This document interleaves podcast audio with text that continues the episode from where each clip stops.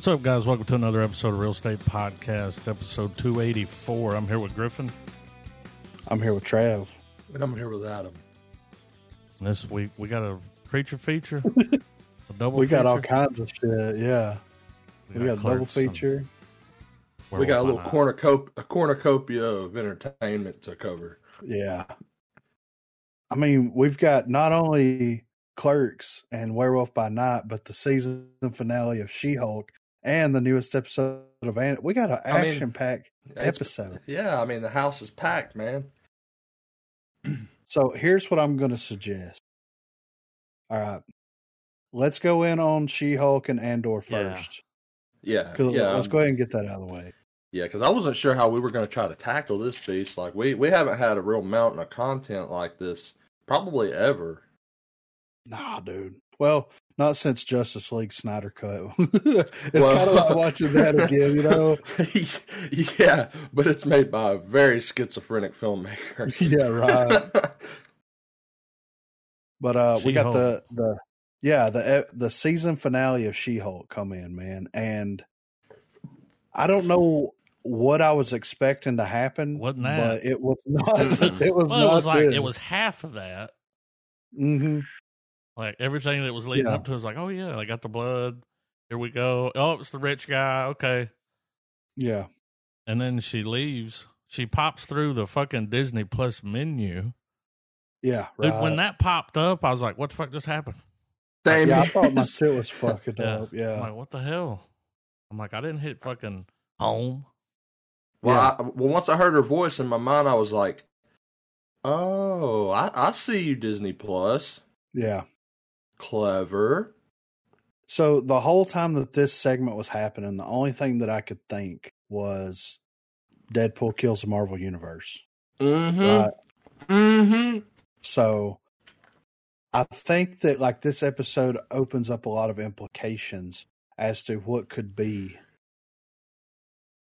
there. Well, for me, it's just, um, it's just like, how, I just, what I took the most out of it was like, man, if they're doing this with She-Hulk, I cannot wait till they give Ryan Reynolds free range Yeah. to break, break the fourth wall and the, the you know the levels of meta or weirdness that that they can go down with with that. I was like, that's going to be awesome. Yeah. Right. She wanted an audience with Kevin. Yeah. and um, she got one. yeah, right. I think it was very clever how they how they kind of played into that whole thing as it being a machine and Yeah. it, you know it using the same tropes and everything. And I really liked how they kind of fed into that whole machine that they were talking about there. And it was clever. It was very well done um in a lot of ways. I do like the fact that you know Feige was a robot. He was an artificial intelligence The was- algorithm. w- yeah, that was working on all this shit. Like that was funny. And I think it's interesting because she left her world essentially, went into an alternate, a parallel dimension. She hulked Kind of. the fourth wall. Yes. And then like, she didn't break it. She hulked it Yeah. or smashed it. yeah. And then th- this parallel dimension is like kind of like our reality, but different enough so that if they start killing people in that, it's okay, you know? So I, I thought that that was very cleverly done, and I wonder, I wonder how if because we don't see what happens, we don't see the Oh. culmination of the action sequence play out. We just cut back to like dudes getting arrested, abominations going back to prison, um, Hulk's not there anymore. It's daytime, you know. Daredevil just fucking falls out of the He sky. did. which was funny. I, I Yeah, you know, I the way that they handled this episode, I that's honestly what I was hoping the entire season would be. yeah. I mean, for sure. I mean, not on such a like a like you know the whole thing where she's constantly you know going to Feige Only or the some shit like that. yeah, But but just in terms of just strangeness and oddity, yeah, because you know she was constantly breaking the fourth wall throughout the show. I know that, but it was it wasn't anything like that. no. and now like breaking the fourth wall in and of itself is a trope, right? It, So I still think it's it's it's it's becoming it's going to slowly become more and and more prevalent as you know as we get more Deadpool content and obviously now with She-Hulk. But honestly, fourth wall breaking it's still a niche narrative tool, I would say, outside of just your typical movie where you know it, it's a fourth wall break where the, it's more or less just narration Yeah. more so than a fourth wall, you know right, and but to me, but, but I agree though. It, I, I think it's definitely headed that way. yeah, because I see that fourth wall breaking is going to take the place of time travel. Because like you have the Something's people, got to, yeah, yeah, exactly. You've got the people who've done the fourth wall break very, very well, and those are the people that everybody looks up to. And then it's like time travel. You had Back to the Future, which is like the pinnacle of time travel films. And then it went a decent amount of time where there was some films that had time travel, some that didn't, but it wasn't done to the extent that Back to the Future did it. Then you have movies coming out now that's like every one if it's not an action Marvel or DC comic movie, it has something to do with time and time travel in some capacity. It feels like yeah. So- and, and and even to the point to add to what you're saying with Back to the Future, uh, so much so that when Marvel did meddle with time traveling, they had to constantly remind the audience, "Hey, Back to the Future laws aren't applying here. We Yeah. can go change shit, and things in the future are just fine." Yeah, you can Yeah. talk to Whereas- yourself. Yeah, like so I mean, I guess I guess just to underline just how significant Back to the Future laid the groundwork for how an audience understands time travel in a film whether it's completely fictitious and impossible or not, you know. yeah, for sure, yeah. But I mean, She Hulk had kind of a roller coaster of reception. I would say, you know, for me personally, I, Yeah. some of the episodes were good, some of the episodes were not so good. Um, you know, we talked about it a couple of weeks back where it's like something, it's got to be building to something.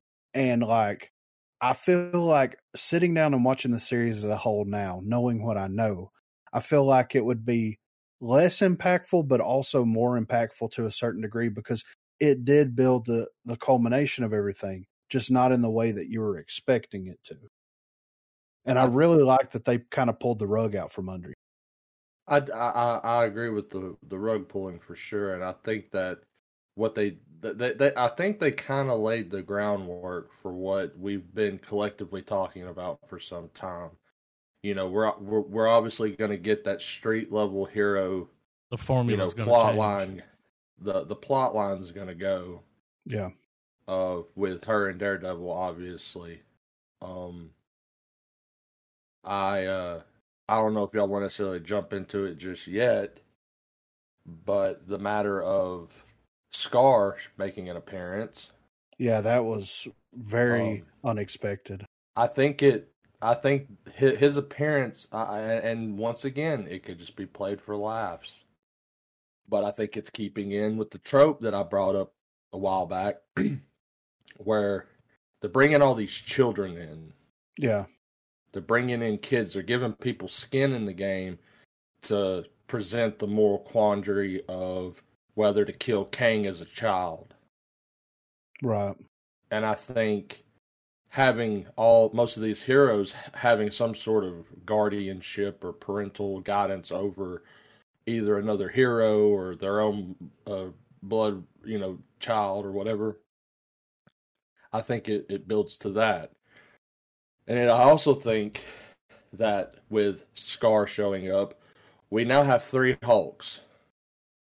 Yes. And I genuinely believe that throughout, like, something that we haven't seen, only, like, it's alluded to in She Hulk.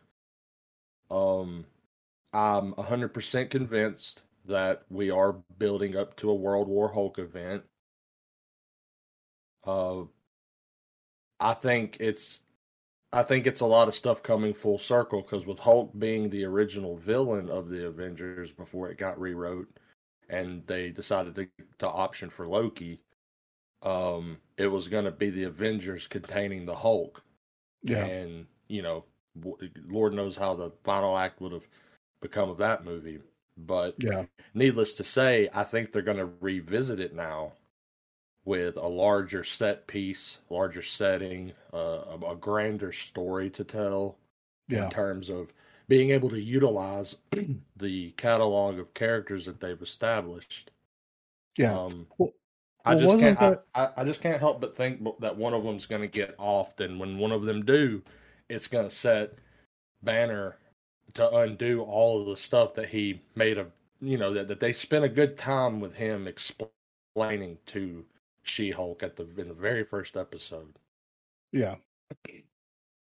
Well, wasn't there a Hulk villain that was Hulk that traveled to different realities to kill Hulk? Ah, I was thinking that there was a version of Hulk that did this. it seems possible. Um, my mind's blank right now because it's it's because I'm fully, like I said, I've been toiling over the ways of how they they could build into to, to World War Hulk. But I think that if anything, you know how we kind of got a little bit of Planet Hulk references in Ragnarok. hmm Well, part of me feels like Hulk went to like like like so in the timeline of She-Hulk, they're going down the road. Sakaran ship shows up, causes the wreck, causes her to become She-Hulk. I think off camera, Hulk tracked down what the ship was, saw that it was Sakaran, realized what the fuck's going, what you know, what could be going on there. He he goes to Sakaar, sees that he's had a child as the Hulk, all this different stuffs stuff. I think the actual events of World War Hulk were going, not World War, but Planet Hulk were going on while She Hulk was happening. Because it would Wow. make sense that, because because because you got to remember something too. I know with Smart Hulk, you know, he made a big point to be like, I merged the two together. I got the brains and the brawn and the blah blah blah blah blah. But at the end of the day, the the the the big the big line of introduction for the Hulk and the Avengers was when he looks at Cap and goes, "That's my secret. I'm always angry." And I would not be surprised if, in order, like maybe there's more to what's going on in Hulk than just oh he's smart Hulk. Like what if there is an immortal Hulk thing going on where Yeah. Hulk is in the recess of his mind being like, dude, I'm about to get out of here and I ain't letting you have control over shit anymore. Like you're done. And maybe it's a way of him being like, well, if I go over here and figure out what's going on, I'll let you come forward and I point you like a cannon and you get the work done. Because even in Endgame, Hulk becomes a pacifist. He's not really. I mean, he he'll, he'll still fight and everything, but he's not the rage machine that the Hulk is. Right. So, I mean, I don't know. I could, I mean, I could, I could stretch this out the whole episode, so I'll, I'll cut it short there. But I do think he's went to Sakaar. He's laid waste to it. He got his kid back. They've come back to Earth, and it's set up for more character development and time with Bruce being around these characters to where, you know, I think Kang's going to kill a lot of characters when he shows up. And if he don't, then Doctor Doom and whatever the build up in Secret Wars will. Yeah. It's going to be interesting faux show.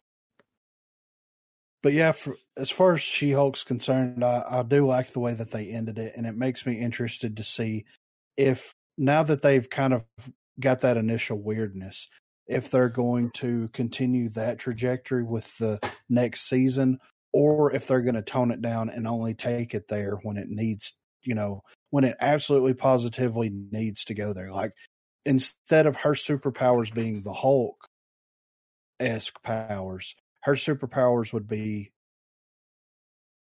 getting what she wants by breaking Oh. the fourth wall. Yeah. You know what I mean? Like- Hulk lawyer. Yeah.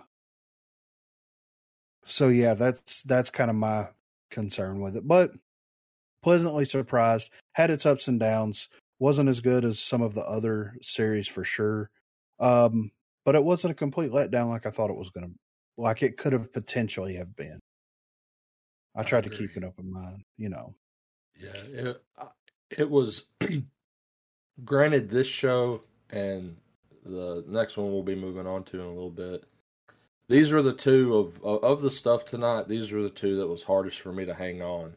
To be honest with you, Yeah. And and I I do th- I, I agree wholeheartedly. I think the finale absolutely saved the show. Uh, It's just so it different. Yeah. Yeah. And, and that intro, man. Gotta give a shout out for the Oh, That the retro, awesome. Classic, the yeah. retro. Dude, they cool. even went as far as to cast like a human to be the She-Hulk. Like I Yeah. was, you know, like Yeah. like, and I, I was wondering if we would ever get something like that, and and seeing that that that that just brought that brought us that gave me a a, a, a happy a happy smile, you know. yeah. Like thanks thanks for doing that, you know. Yeah. I appreciate you. That's one of the things I appreciate about you. You know. the meta. That episode was so meta. Facebook called up and was like, "Hey, you know, Yeah. What you doing about it? Suddenly, Facebook sounds like Butcher from the Boys. That cunt's got to go. Still the best last ending like line of dialogue in a show. But uh Andor, let's go ahead and knock that out. Yeah. and snore is what I've been calling it. Well, this was the most action packed episode. But it did take a minute to even get into it. It was like, Yeah. I thought it was going to trail out for another one. I was like, come on, man. Like, I know, yeah, I know. Like I almost picked up a bag and started walking in place just to f- try to immerse myself in the show. It it was it was better than what we have got before, but like they built up this is the problem, right? This is the problem with Andor. They built up all of that plot development at the very beginning of the series with these people on that planet that we haven't seen since that what third episode? hmm and now we've moved on to other stuff and we've had two and a piece of an episode. Well yeah. Actually one and a piece of an episode to to start to feel some kind of way about these people.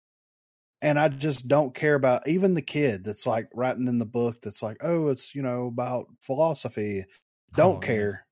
You know what i'm saying? Yeah. don't care. Doesn't make a shit to me. Don't care.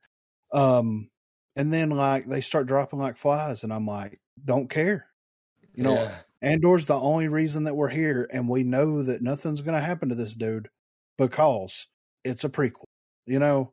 And and that's it, it you would think that a misstep like that when you're making a show that is a prequel yeah. you would think a, a misstep like that would have been caught early on in the writing room where it's like hey man how how do we make an audience give a shit about a character that's in very high stakes situations Yeah. while knowing that this character will see it through the end yeah it just it's almost impossible right Normally, you would try to, you got to make people care about the people around him, yeah but they're not doing that. It's like, we Yeah, barely know these people. and Yeah. and you know the prospect of Disney Star Wars, uh, you you you've read you we've covered it and touched on it in, in a lot of articles, but they how they they want to distance themselves from the Skywalker saga. If this is the the the, the first step in that direction, I don't want it, guys. Well, I mean, I think here's what I think about this. I think that there is some foundation that could have been built off of a series about this one character that we already know the character's fate and everything, where pulling fucking Star Wars heists, right? Like the that idea of pulling Star Wars level heists is fascinating, right? hmm Well, but all the other shit, like they needed to assemble a team early on in the first episode, like they did in Rogue One, and it should have been following this team from heist to heist to heist that in, that inevitably led them to the Rogue One story. That's what they should have done, in my opinion. Hmm. Like they they dropped the ball in a massive way. Well, I mean, and not that the idea of Star Wars level heist is not is not entertaining, but when I think of that, I immediately think I don't want to see anybody else doing that shit behind Solo. Like that's the that's Yeah. an interesting that's the that's stories for him, you know? Yeah. What have made a great not show. necessarily not necessarily him doing the heist, but like have it to where ha, think Baby Driver in a galaxy far, far away. Yeah, exactly. Right. Like yeah. he's taking the Falcon, he's got these team of people, and it's like okay, like he's the getaway guy. Yeah. I'm down Yeah. for that, you know. yeah. And you know all of this, like there's already so many things set up post Skywalker that are already out there that tell a grander story. That they c- it could be made intimate if one wanted to, but you know, instead of a Thrawn show that could have explained why the fuck Ahsoka was looking for him in the Mandalorian, or doing any of these other things like that, they want to tell us a story about Cassian and Andor. Yeah. Cassian Andor, as, as Skarsgård says it. And it just feels like it's there's plenty to tell, but there's some stories that's like, man, that could have been a line of dialogue, really. Yeah. Right. Because I feel like with the setups that they've done for the end of like of Mandalorian season two, you know, granted we don't have to have a Luke Skywalker episode every fucking second. Like the the, the finale was great. We got the moment. We got the cameo. That's cool. We got him running Back through the to- woods. Yeah, back to the adventures of Mando and Grogu, though. Yeah. You know, and if you're gonna set up something as in a, a- as big in scope as Ahsoka and Thrawn, then give us a Thrawn show. Give us Yeah. his backstory. Show Yeah. him filling in the void, the power vacuum of Palpatine. Show us why he wasn't there during uh, the Battle of Yavin Yeah. or any of that stuff. Have it to where he's out in the, you know, and really, really build him up as the next big bad, as a as the next Thanos. Because if we're going by by you know the patchwork stuff they're they're pulling from the uh, the discontinued continuity, um, that's exactly what it is. Thrawn is the next threat. He's the one that everyone's got to rally up and stop because he's gonna, you know, he he he more or less takes control of a you know a remnant. Of, he, he he's what the for, first order was gonna become, Yeah. and so I wonder how I wonder if that's what they're ha- they're coming with the problem with is that they're like how do we how do we have that gap where the empire becomes the first order Yeah. and you know it, this that alone is a setting that I want to see explored more instead of something taking place long before the greater chunk of the narrative has already happened. Yeah. Like I'm interested in the Skarsgård stuff there. I'm like, well, what's happening there? What's going on in the Senate? Yeah. You know, Oh yeah, because that's I kind of mean, cool. hell, But well, if you well, I other mean, yeah, because because in the first three movies, uh, we we were in that Senate a fuck ton, so the political intrigue would be great too. Yeah, man. yeah, and there's dirty politicians, and Yeah. I mean, they stole eighty Puppets. million credits or whatever. I mean, gold. It looked like gold to me. I don't. I, don't, Yeah. I ain't never seen gold rolled up like that. It looked like they used coin. You know the little. Yeah. The rolling. I'm the- like, what the fuck We need this? to. We need to. When you say the crooked politicians, I start thinking of Shane McMahon's entrance theme in WWF. No, the one before it, it's like uh, the no chance. So that's what you got. Like I want to put that over a montage of Yoda and Palpatine fighting in the Senate in Episode Three, where they're just slowly rising up out of the center, and it's just man. like, "Cause you've got no chance." Palpatine's throwing fucking Senate chairs at him. Yoda's like, "I'm little, but I'm strong," throwing them back. Like, I mean, but it was the best episode so far, though. I mean, like the action, Yeah. the way that they executed the heist and everything was really cool. Him getting in that ship and he's like, "We're not going to be able to go fast enough," and he's like, I mean, even like how the episode came to a culmination where that dude's like, "We can just fucking take the You know money, why I made him man." mad? Because that motherfucker's no motherfucker's fucking been questioning him the whole Yeah. goddamn time. And when Yeah. he was pressed, you know, why Yeah. he was acting that way, he used fucking Andor's story. Yeah, He said, brother, Andor lost his sister because of these motherfuckers. Like, he's actually, you know, he hates them. yeah, that motherfucker used his story. He was like, I made that. That shit ain't real, dude. Yeah. I'm a fucking thief. Instant And dead. shit, Just. Yeah. Without even thinking twice, Yeah. I was not expecting that shit. No, to I was like, No. you're gonna have to do something here, dude, because like, if you're not gonna be Yeah. in on this, I, at first I thought it was a test. I did too. Yeah, I was like, oh, if you say yeah, he's going. To work. I knew you were a fucking piece of shit, but It bums me out because the show is very well made. Well, see, that's the thing, level, dude. The show looks so good, man. I can't believe they threw great. all that money at this story. yeah. But there's so many others.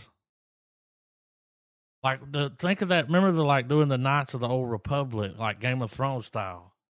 yeah, Oh, right. dude. I mean, come on. yeah, I mean, uh, And, and, this dude, might and lead up to something. I mean, they've already it- greenlit 24 episodes, so clearly they've got And I know, I know, something in we- mind. I know we've got mutual friends that have brought up Knights of the Old Republic enough to uh, so much to say that like Disney should be well aware by now that if they slap Knights of the Old Republic on anything, it's going to be a moneymaker. yeah, right. People people want live action Knights of the Old Republic so bad they can't stand it. Yeah. So, but it was cool. The like the meteor shower thing, the eye that Yeah. was cool as fuck. Like, That meteor shower was cool. yeah. So now, like after this has happened, you know, this was supposed to be one of the things that kind of sparked the the repo the resistance, right? This was supposed to. That was the implications of this. Was like this is supposed to be used to, to kind of fund that stuff, and also this happening was It's a supposed huge to blow. be like, yeah, it's a huge blow, and it's also like a stand was. Uh, this aggression will not stand, Yeah. man. You know, like so. the dude abided. Yeah. But um but I'm curious to see where the story goes now because it could be balls out action nonstop from now till the end and they could turn it around and it could be one of the greatest Star Wars stories that we've ever wanted. But based off of these first couple of episodes, it's I've been got- rough. I've still got my doubts, man. I mean, I yeah, I mean- do too. That I was mean, I the know I mid-season finale. Yeah. Oh, so is there gonna be a is there gonna be a a, a, a wait period? No. no, they just built up It's just six a episodes to that. oh, I, I, I, I, I guess it's because I Now we got six more. To the, Walking Yeah. Dead. programmed. Yeah, well, Walking Dead, Doctor Who, all them Yeah. shows. It's like we're gonna break it off in the middle, man. Let you chew on that wowsy of a finale, you know, where it's Mm. like, dude, open the door, cut to black. Yeah. And all this build up with these people, and then at the end, he's like, "I'm out." It's like, "Where you going?" Like, there's stuff happening, dude. He's done with it. I'll dude. take I But wish I'm I. I, I, I wish you could come out of a sliding door on set, Adam, and that's what you say. You go, "What are you doing? Yeah, where you Like, going? Why are you Why are you fucking leaving? We're just the stove just it. got hot. We're about to cook. Do it." But, But uh I, I, I'll finish the episode and I'll get back with y'all next week. But yeah, dude, I fell asleep straight up. I mean, it was it was a good episode for what it was. Yeah, Um, but you know, we got room to grow, so we'll see. But Werewolf by Night, wow, Oh man, now we get to the good, the real good. holy shit, dude! Uh, I want a bloodstone now. Yeah, Can right. I get it? How Castlevania was this shit? Well, I've never watched something so gruesome and had such a good time with it. Yeah, right. Um, I love that they didn't explain shit really. now you're just No. there. Uh, they were like, here are all these fucks. We hunt monsters. Because see, I've never read Werewolf by Night. I'm aware that it's a source origin for Moon Knight, maybe. Yeah, his first appearance. But I mean, Werewolf by Night was always something I kind of over like looked over just because I'm like Werewolf by Night. Huh, I've read Cycle of the Werewolf. Can't be that different. Boy, was I wrong. But I enjoyed it. So it, this was a, a thing where I went in cold. I had no knowledge of the source material. Well, and how Yeah. dark Disney was willing to go with it. Yeah, dude. Throat holy shit. cutting, axe Uh, in the head. Yeah, let's talk about that uh, werewolf sequence where he's he's just going off on him, and every other slash to the face, you know, you get blood splattering on the That was screen, cool. and that was yeah, like his little ho- the werewolf hallway scene, as we'll call it. Yeah. Uh, just a one shot take, camera kind of zooming in slowly. You see the werewolf going ham. Uh, yeah, dude, I dug it, man. I dug it a lot. Yeah, same. I mean, I was pleasant, and everybody, you know, leading up to it was was watching it was like, dude, this is fucking incredible, man. And I was I was trying not to let my expectations get too high. Same. Um, but whenever whenever it went off, I was just like, God damn, that was good. Like, Well, I love I love the the Schindler's List effect where it's black and white, but the bloodstone's red as fuck, dude. yeah, yeah, Uh, the little uh, J.J. Abrams lens flares that it gave, like just enough enough just enough mo- modern mod, enough modern appeal and, Yeah. and gloss, but still feeling like I'll, everything down to I love how the the credits came on. It had that classic uh universal look, you know. yeah, right. The way that they did the intro for the Oh, Marvel yeah, logo and everything, like that was fucking cool as shit. hmm Look at Um, how cool's man thing, man. That's what I was fixing to say, dude. I would I would Right. never expected in a million years for Marvel to tackle Man Thing. And god damn, Looks they did a great fuck, dude. job. Looks cool as fuck. I love the chemistry that they that those two have back and forth. Um Mhm. I, I mean he's huge. But I lo- like I don't know, dude. I love when he wakes up and he's looking at him and he's like, "You want something to drink?" They're like, "Yeah." It's like, "We'll go for sushi, I guess." And he's like, "Fuck yeah!" Yeah, right. I really hope that they take that and run with it. Like, I would love to see a buddy comedy. Hear me out here, okay? Mhm. A buddy comedy of a werewolf and a swamp creature that are just trying to navigate the wild world that we live in. You know what I'm saying? Like, Oh, they're the fucked up ones, but Well, what- everybody else is fucked up. You know what I'm saying? Like, yeah. Well, well, it would be cool just because I feel like theme wise they would they would think to group them together.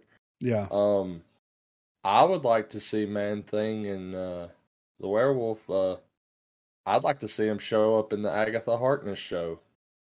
I could see that happening. Well, she's part of Uh, that shit, right? Yeah. the stuff that I, mean, looked sh- at connecting it all, like she's part of that whole crew. Yeah. So They I mean, I, c- I would like I would like to see something like that. Maybe, you know, maybe keep it to where, you know, we as the audience are like, no, man, these are the good guys, but have it where, you know, the Black Knight or Blades going after him or something.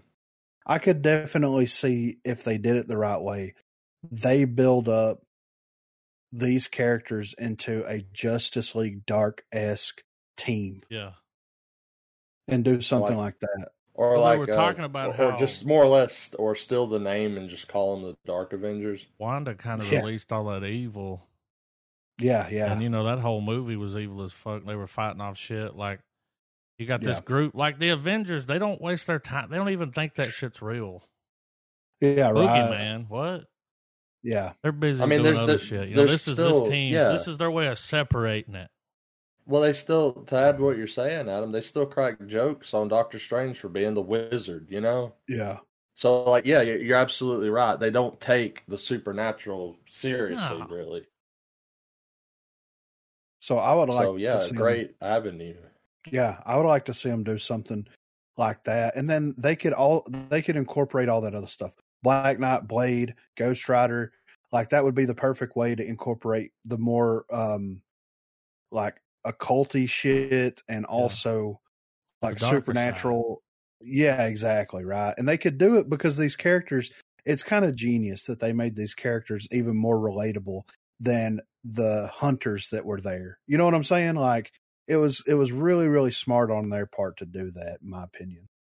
Um, and also a little bit about Man Thing. So Man Thing was working the the guy Teddy right was working Mhm. on the uh, a version of the Super Soldier Serum. Injected himself because Ah. these people were after him to get it. Fell into a swamp, became Man Thing. In this swamp, there is a doorway that opens up into the infinite multiverse, and he is protecting this doorway. So Oh man, okay. Yes. So that's kind of Man Thing's thing. He's protecting the swamp, and the reason why is because um, these these It's like- creatures are Is coming it- through. Is it a so it's like it's one of the only natural hmm ways to one. traverse the the multiverse. It's the only natural way to get from point A to point B, unless you have powers that allow you to do that. Hmm. So, and then um, his villain or whatever would send creatures through it, and that's where all of these creatures like vampires and Mhm. werewolves and all this other shit comes from. They're not from our, you know, quote unquote, our planet. They're creatures from other universes that he's sending through this shit to try to to try to breach into it. So that would be a, a very cool and interesting way, since they're doing the multiverse thing, to bring these um, supernatural beings into it. You know, and The it man could even thing's hold man thing's holding the door. Yes, yeah, he's he's keeping a check on it. So, uh, and I think that that's fascinating. They could touch on that and make that a part of something much larger and be super badass with it, or they could choose to not do anything with it, and I would be okay with either one. You know what I mean? oh yeah, keeping this as a one shot is just as fine with me as becoming something more. It's Yeah. just nice that we have this little nugget and what She Hulk obviously pointed out is a pretty formulaic universe at this point. yeah, I saw a screenshot online. You know, um, when they were doing Moon Knight, you could see him in that intro. yeah, And then after the show, you know, like he's not in like the the Hulk intro. You don't see him on that. You know where it turns the you yeah. see the different characters. Well, if you He's on remember, the fucking too- Werewolf by Night one. Hmm. There's a They screenshot also- where you can see you know, in one of the letters. Yeah. Well, have y'all seen the? uh Have you? Speaking of them messing with credits, because they're notorious for doing that. Did you guys see on in Doctor Strange two? Uh, whenever you're going through that whole thing, you don't see Spider Man in it at all because Huh. everybody forgot who he was. Oh, that's kind of clever. Yeah, that's was- funny. Yeah. yeah. pretty good. uh, Yeah. K E Kev- V I N. I thought it was so funny when She Hulk walks into that fucking room and all you hear is the bra da da da da da da da da da da da da the same fucking music we've heard endlessly every time we've sat down to watch something. I just thought that was funny, and I know I'm jumping back to that already, but something I wanted to point out too. When Kevin's talking to her, and he goes, "Would you mind turning into Jen?" And she's like. "Why?" He's yeah, he's like, "You're very expensive." But yet the shot stays on Kevin and that ridiculous green Yeah. screen, that expensive shot of that, you know. but uh I love the black and white aesthetic. I love the guy that played uh Jack. yeah. He was fucking did a charming as shit, dude. Oh, he Yeah. was too. Oh, dude, I, I I was calling him discount Taika Waititi. I mean, he had the charm though, dude. Yeah, He had the charm. And I love like the like whatever they put on his face. I Like like, the- the, I like the, the- classic werewolf look. They went for the Wolfman. Yes, I was and the transformation was one of the coolest transformation scenes I've ever seen. With like the lightning and the the shit flickering and you see the shadow because we've seen the shadow happen before in a werewolf transformation, but not quite like that. And they did it so tastefully. It was great, man. Oh yeah. Uh, So- very. This is it's one. I, I would go so far as to say that if because you know the, the the downer to all this Disney Plus stuff is that there's no physical copies of these things. I would love a genuine artifact of WandaVision Mhm. and Loki. Yeah, Um, I would I would gladly buy a copy of Werewolf by Night just to have on the shelf, man. Like, not only that, but to see the special features. oh yeah, dude, because you know there had to be some. There had to Oh, be. yeah. I would love to see just a discussion of of what they of what they had to go through to make it in terms of what do they leave out, what are they going to add, how do they make it a one and done, you know? Yeah, right. And after watching this, Trav, this the guy that directed this, right? He has this is one of his only director's credit, right? What about him doing Blade? Oh, dude, yes. I or mean, better yet, or better yet, with the way the whole thing overall was done, uh, just give this guy a list of characters and like, hey, these are the guys we got movies lined up for. Which one you want to take a crack at? And let him Yeah. just have his pick, because he'll probably pick one that he he's passionate about, which is going to in turn create a better product.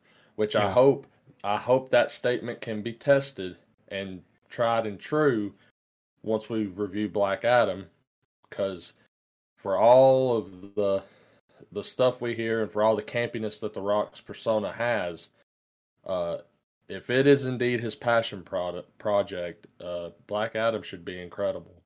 yeah, for sure, right?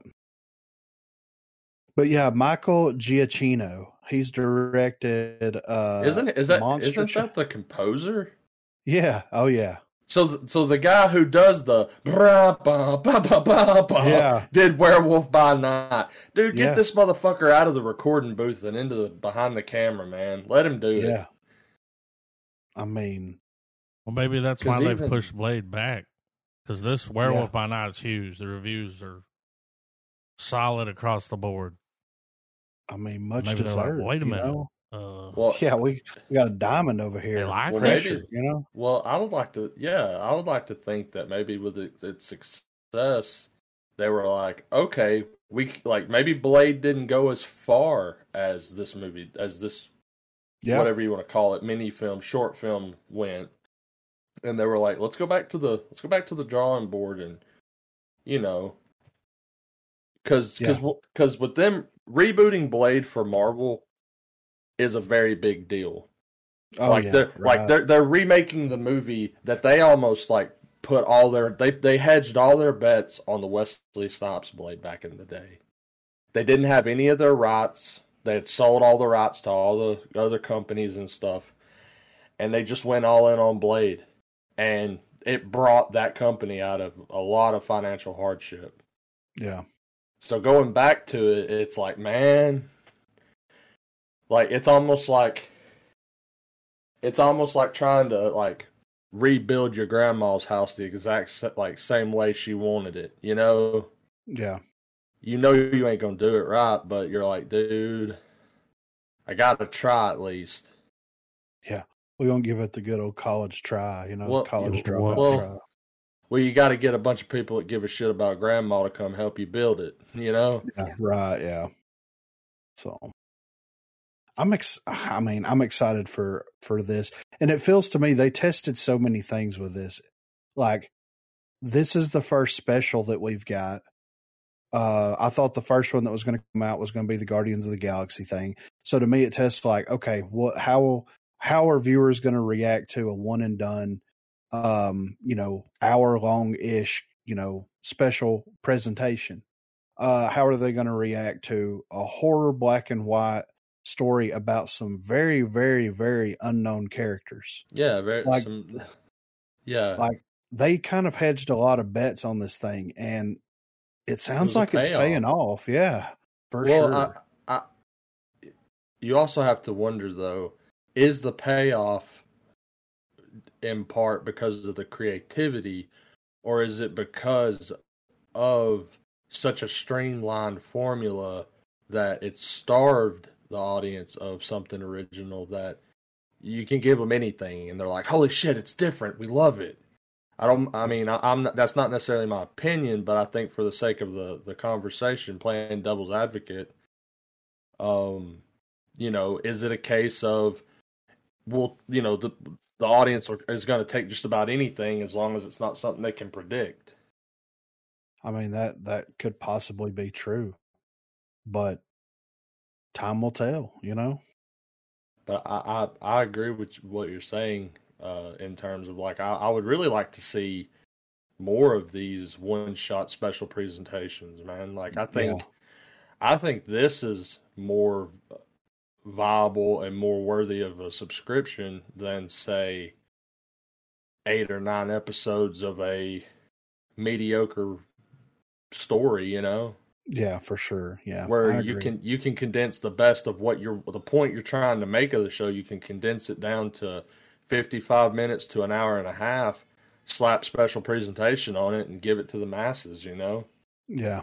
And if it don't work, well, then you didn't have to waste months making a show just to axe it. Yeah. When you could just have a couple weeks of people's time wasted making a project and, you know, they've moved on to something else. Yeah. But shit, I'm going to give it a full star. I mean, we might as well rate this bitch, right? Oh, yeah. Full star. Oh, full oh, no. star for sure. It, it gets the it gets the coveted real estate bloodstone, my guys oh, we each possess a part of the bloodstone, and when we come together, we fight demons and shit. Dude, Double Dragon would be. I jealous. was just sitting here thinking it's like Double Dragon. You put it together. It's Triple Dragon, man. No, we're, we're, it gets the King Ghidorah Bloodstone Real Estate Award for best one-time motion picture short story anthological narrative, and a giant sized yeah. man thing. God, man thing was so fucking cool, dude the way Acron- that he just like acronym is pending. yeah. Uh, all right, let's get into the fucking main course here, guys. How much did you cry, Trav, when you watch Clerks three? I don't want to talk about it. exactly right. Dude, I'm um, glad I didn't go see it like live. I'm i would have been in there bawling. like, yeah. I'm a lot. I'm a lot better than I was a couple hours ago, man yeah, it's um let's get let I, I I'm I'm as far as the as far as the wor not worse because there's there's nothing worse about this movie, dude.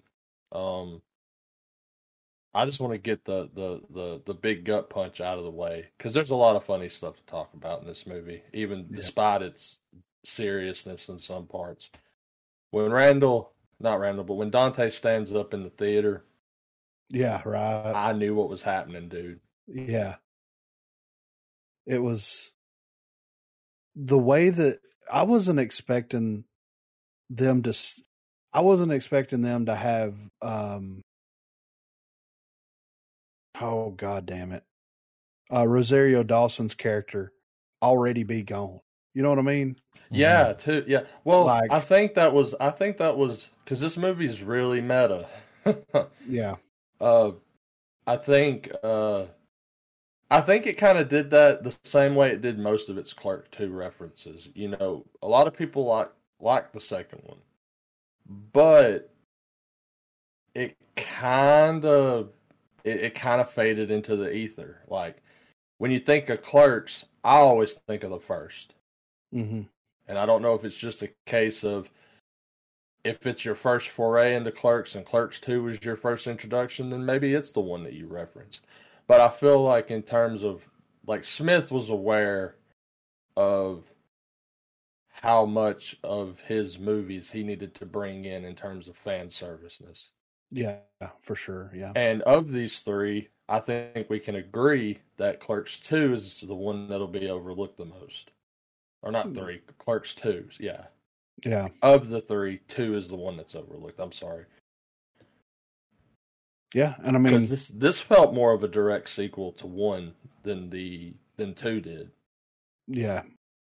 Well, I mean, convenience store, you know, backing it together, like, yeah.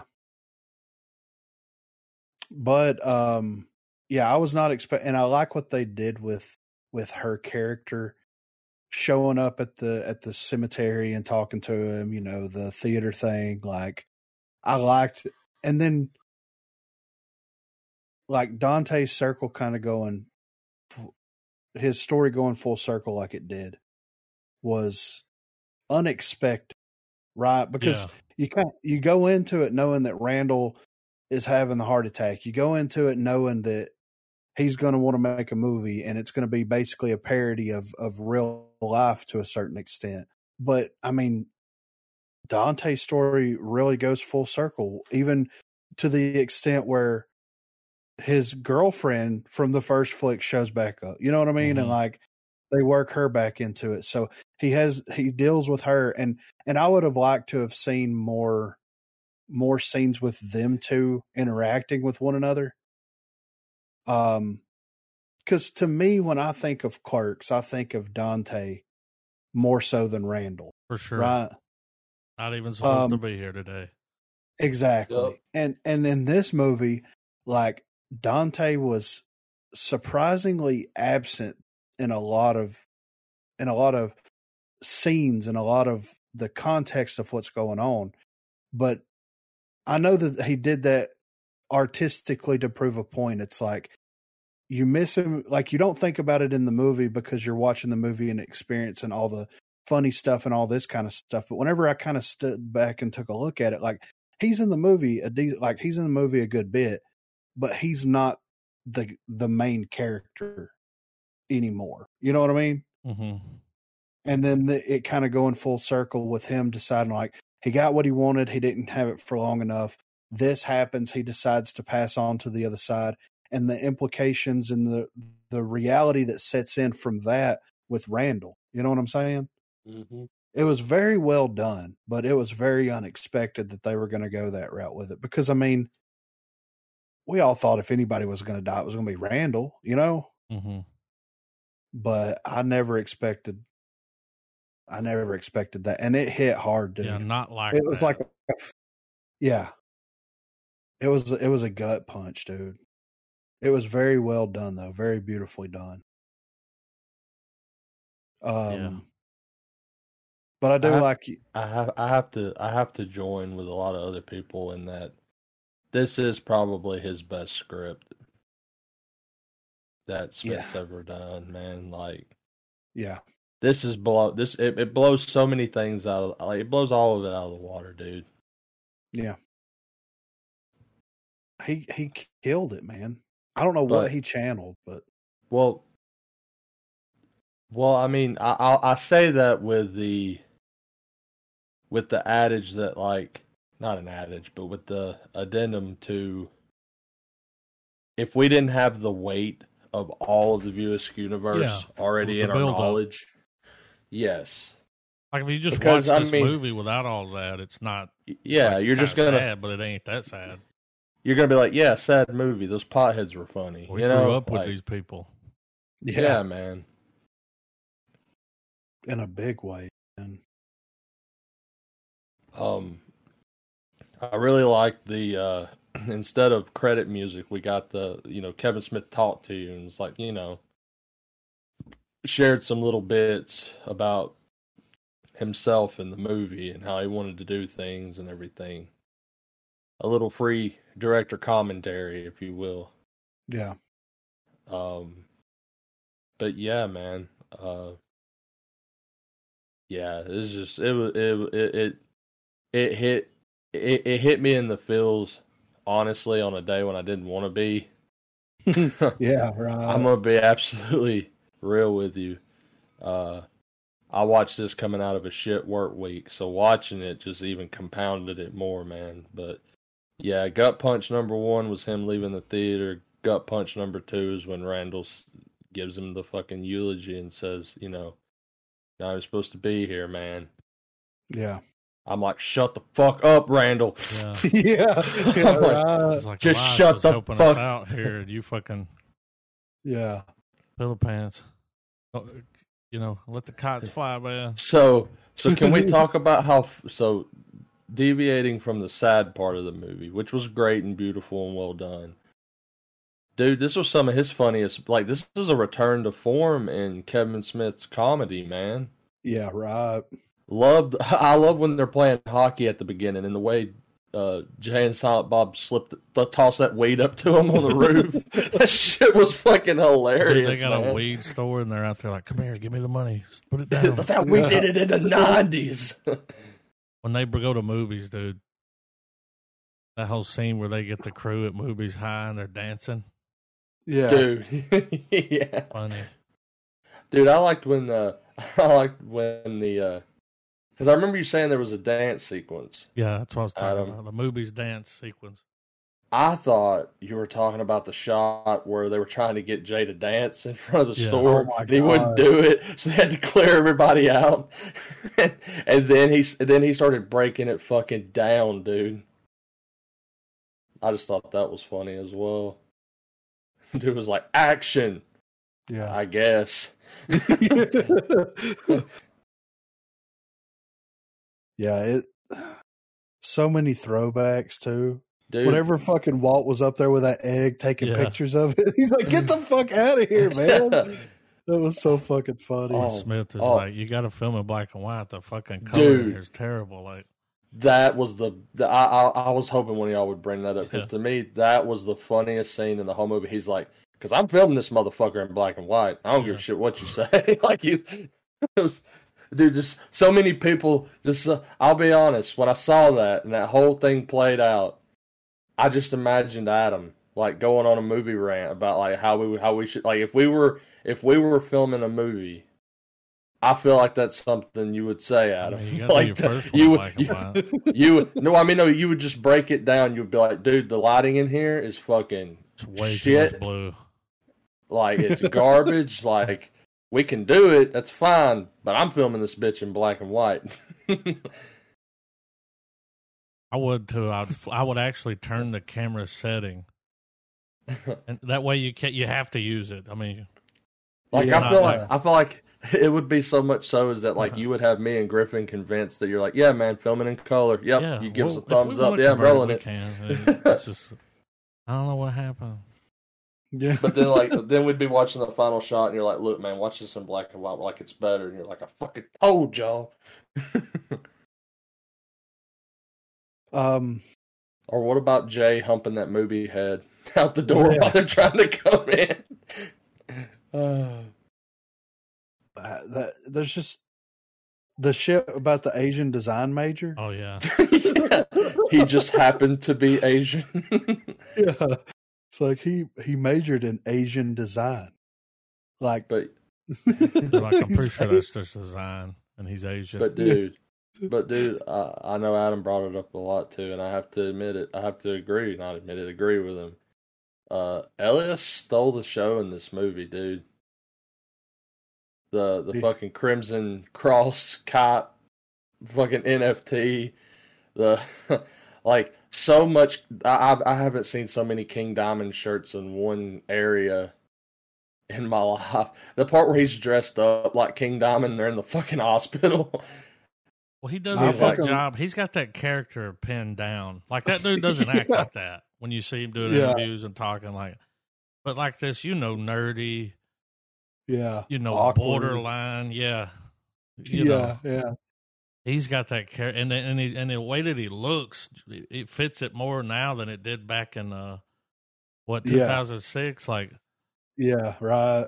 like, dude, when he was in the, when he's first praying to the devil, and he's like starts to pull his pants down Yeah. in the hospital. Take he's me, going to the yeah. Uh, he's yeah, he's like he's like I don't he's like I don't deserve lube. Yeah, when they go back, he was like, "It was in these halls that I swore my allegiance to the Satan." You know, it's like, yeah, just a week ago. he was perfect, man. And whenever Smith was like, "Yeah, we're bringing Elias back," and I was like, "That's fucking going to be great." You know, he was he was great in the second one. I'm glad that they're bringing him back and not just kind of writing him off and everything. Well, he was the anchor for the, from the second movie. Yeah, but damn, did they fucking like? They took his character. He took his character and ran with it in such a genius way. Well, I mean, dude, everything from like because dude, you you knew he was an endearing character from the moment him and the customer at mo- at movies in in part two we're talking about Lord of the Rings, and we get the funniest bit of Lord of the Rings ever with Yeah. Randall doing the fucking. Here's the first movie, walk. Second movie, walk, stumble. Third movie, walk, take the ring, drop it.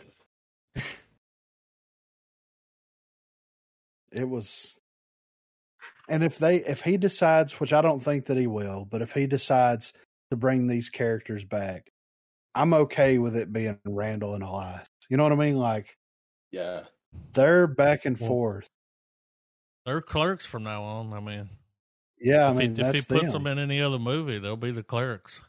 yeah and his fucking little buddy fucking Yeah. blockchain it's like the cots are flat dude i was not expecting that and old jen of course had to show up you know what i'm saying Giant dude, pussy. Thir- dude, Yeah. 30, 37, man. I love that they brought that joke back. yeah Or, or, or, or no, what was what was great was when uh, Dante's closing up for the night, and he goes and knocks on Randall's door, and Randall's like, "I'm on page 37," and he's like, "Wait a second! Don't fucking Yeah, do that! Don't put that that in in the movie! Don't fucking do that shit!" Yeah. man it was so fucking It was Jay dude, and and, like I want to see it. I wanted to watch it again because I watched it like Mhm. Thursday, yeah but I was like, ah, I'm it's gonna be a while before I'm gonna dust yeah, that off. right. Yeah, you can't relive this movie Was, too uh, quickly. but see, I think a that's that's. That's like, but that to me, that's the the thing about this movie is that if if you aren't down with the View Askew universe, if you just don't like Kevin Smith at all, this ain't gonna do nothing for you. yeah But if this you was are complete like, fan service yeah oh, absolutely, it's fan service the movie or Kevin Yeah. Smith's fan service, you know, um, because you know, granted, if you take away all the inside jokes, all the references and everything. The movie's not much because it's built off of so much. yeah right i mean and, he's and I think that would that's that's the hard part with being capable of recommending this movie. Which to me, I think it's safe to say that this is a three star film from us at least. oh but, yeah right but you know, but in terms of you know, if it, it, some some like you'd have to preface a, a conversation with this with, so have you watched everything else? yeah You know, you at least fan? watch yeah. Because if you're not, you're like, eh, pass. You're not gonna like it. at least watch clerks and clerks 2 before you watch it you have Yeah. to you Yeah. know like there's no getting around that There is required viewing. We almost didn't get these movies, man. Remember when Yeah, Kevin I wanted, when he wanted to get away from it? He's like, I fucking just, and it's like, dude, this is your thing. Like, yeah this is you. Why are you trying to do this other shit? Like, Well, it's I'm- like, dude, people relate to you, Kevin. You know, yeah and that's something that I think any artist strives for in their work yeah is a, a, a level of relatability. Even in the most fantastic stories that you tell, you still have to have a relatable theme or setting going on. And I don't know how much more relatable you could get with the themes that are addressed in this movie, dude. no Friendship, survivor's guilt, uh, fucking, you know, all that stuff, man. It's all there. yeah And yeah, just it's almost been 30 years yeah. since since because uh, he started working on it in like 92 93 right yeah, something like that. because it, it came It has out been in- it's been 30 years, man. Uh, so i mean it's crazy we've got 94 2006 2022 and and in each film just you know just like any other long formatted series where the sequels weren't rushed out one after the other where there's gaps of time like life happened you know yeah um kevin smith movies particularly because of the re- relatability that i was talking about um if you watch clerks 1 you're going to remember the way you felt and the life around you that was happening when you're watching the movie. yeah And the same thing happens with Clerks 2. And it happens with 3 and and I guess like you know, if you sit and watch them 1, 2 and 3, you binge them out in a couple like a lot of like younger generations aren't going to get the emotional impact of this movie like the fans that have been along the journey with Smith as he's put out his films. Yeah. So I feel like it's two completely different experiences. Yeah, And- absolutely. And I truly feel sorry that the younger won't feel this kind of weight. Yeah. That say us and a lot of other fans probably did when we watched it. Yeah. Because I'm 100% convinced that all Kevin Smith thought when he wrote this movie was, I'm going to make these motherfuckers cry. Yeah. I'm going to make them bawl like a bitch. Just Well, like I mean- All those- you know, all all those Q and A's I did, all that shit that you know, all the all the times they did, I'm gonna make them cry. Well, think about it this way, though. You know, the the entire premise of the movie revolves around death, right? Yeah, mortality in, in general. Yeah, And the film plays out as if you're watching a version, like you said, a version of your life passing in front of your eyes. And it's hard to do that. It's hard to do that with like whenever characters like in Marvel or something die, you feel some kind of way about it. You feel upset about it. But those movies came out when they came out. These movies came out way when they came out and had so much of an impact on so many different people that you really feel their lives playing out in front of their eyes, revisiting how everything started for Smith himself and it being his life passing in front of his eyes while he was making the movie. Your relationship or your relation with the characters and what those characters and what that work means to you. It's so multifaceted in so many different ways. It's genius. I agree, f- man.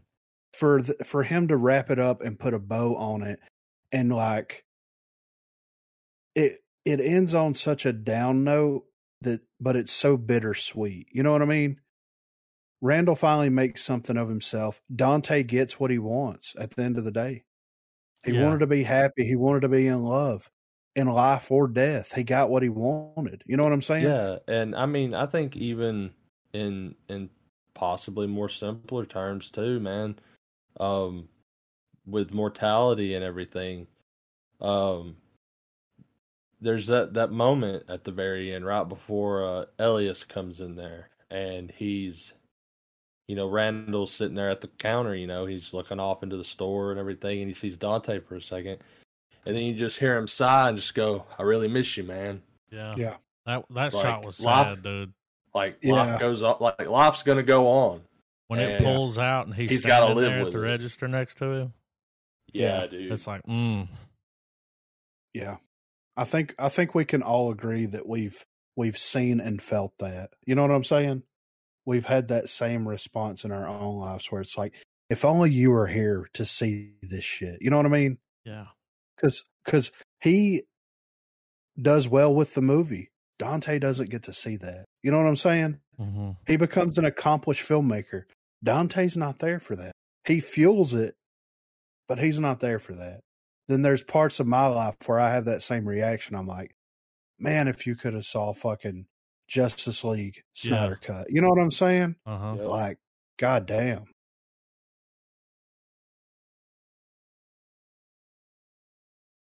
It was so good. it was so good, man. I'm glad I watched it alone. a, a Yeah. full, yeah, full goddamn star, man. I told Yeah. Trav, he was like, "I'm gonna fire that movie up round two. I was like, "Watch it alone." Oh, Yeah. it sucked. It sucked because by the time the movie was over, my kid came in from school, and what's hilarious is we both more or less kind of had a good cry together because she had some stuff happen at school today with one of her teachers that she really liked left, so she was upset about that. And I'm and I'm sitting there going, "Yeah, I watched a movie. I It made me really good sad." yeah, yeah. like, Dante, yeah, man. The kites was- are flying. well, I mean, no, dude, I already started getting soft when uh whenever uh, Elias first shows up and they're doing the the Bitcoin thing, Yeah. and you hear Randall go, "Oh, I see what's going on here." Elias has got him a silent Bob, and I'm like, "Oh, here we go." Yeah, The right. boulder moved. The boulder moved a little. yeah, That's his uh, daughter's boyfriend. Yeah. That's why when they're at the funeral, he turns and looks at her and they smile at each other. It's like, okay. Yeah. Blockchain. No lines. no. Yeah. That Until dude's it pretty matters. funny. I followed his YouTube channel. He's he's he's funny. Like learn to act with your face. Yeah. Dad, you're not gonna give it any lines? He's like, I didn't have any lines. Look at me. yeah. Right. Yeah. I'm Damn living it. in Ben Affleck's house. Dude, Oh, the dude, audition. yeah, speaking of that, dude, mom. I love Yeah, when right. they had they had what's his name go. I just want to see the sailboats Yeah. from They're Mallrats. Looking around like, what the fuck? They had both of them. They had fucking Oh. Mosier come back here. What's up, Yeah. man? Was that was shit. wasn't that Ralph uh, yeah, Garfield? in- in Pacino? as well? Yeah. Yeah. Give us some Schwarzenegger. No, what was dude? The Jason Mewes had me rolling. You rude motherfucker! I can't roll my R's like he did, but Jesus Christ, dude, that shit was fucking hilarious. He's like, Oh, that's that's so. You rude motherfucker!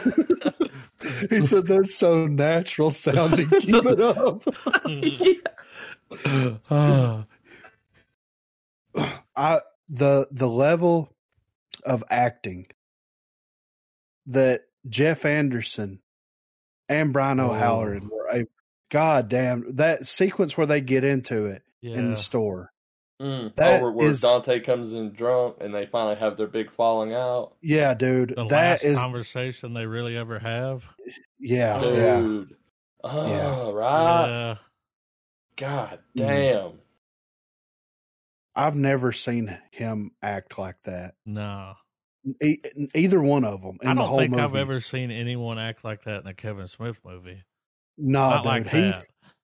God damn, dude. Like that.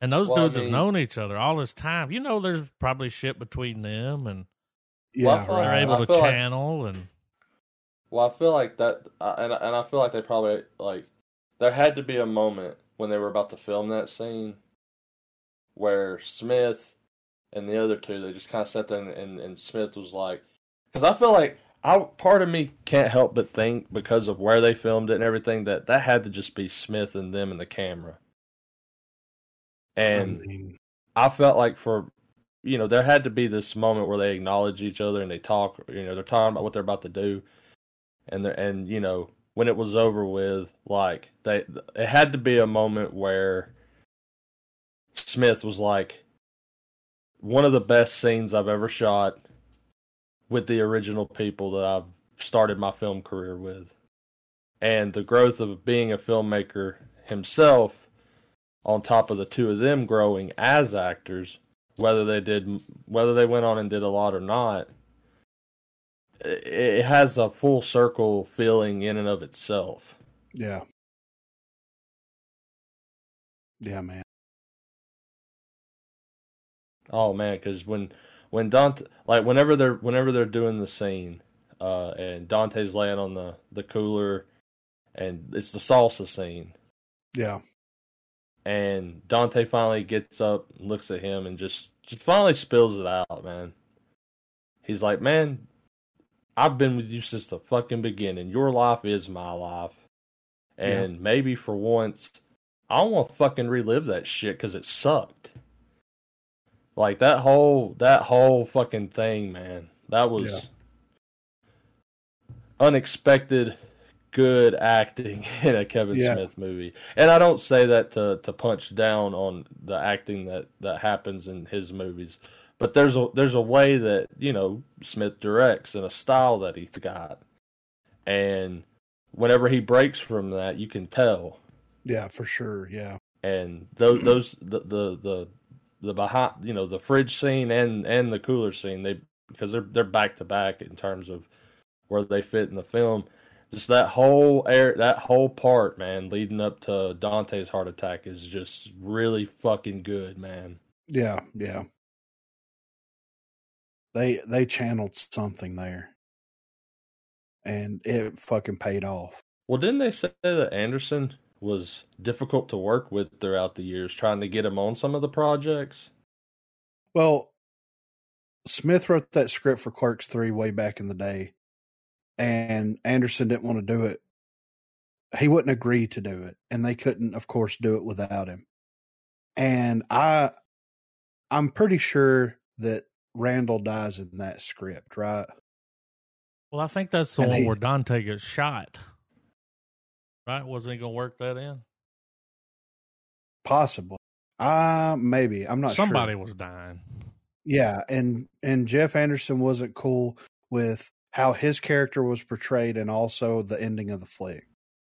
Then the heart attack happens and then he rewrites it.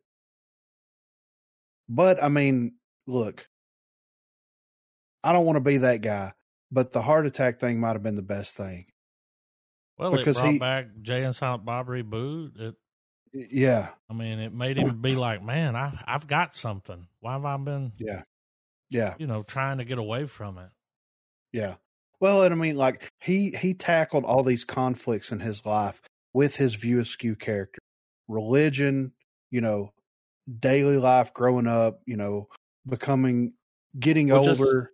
Well, just come into terms with who you are and what you're not.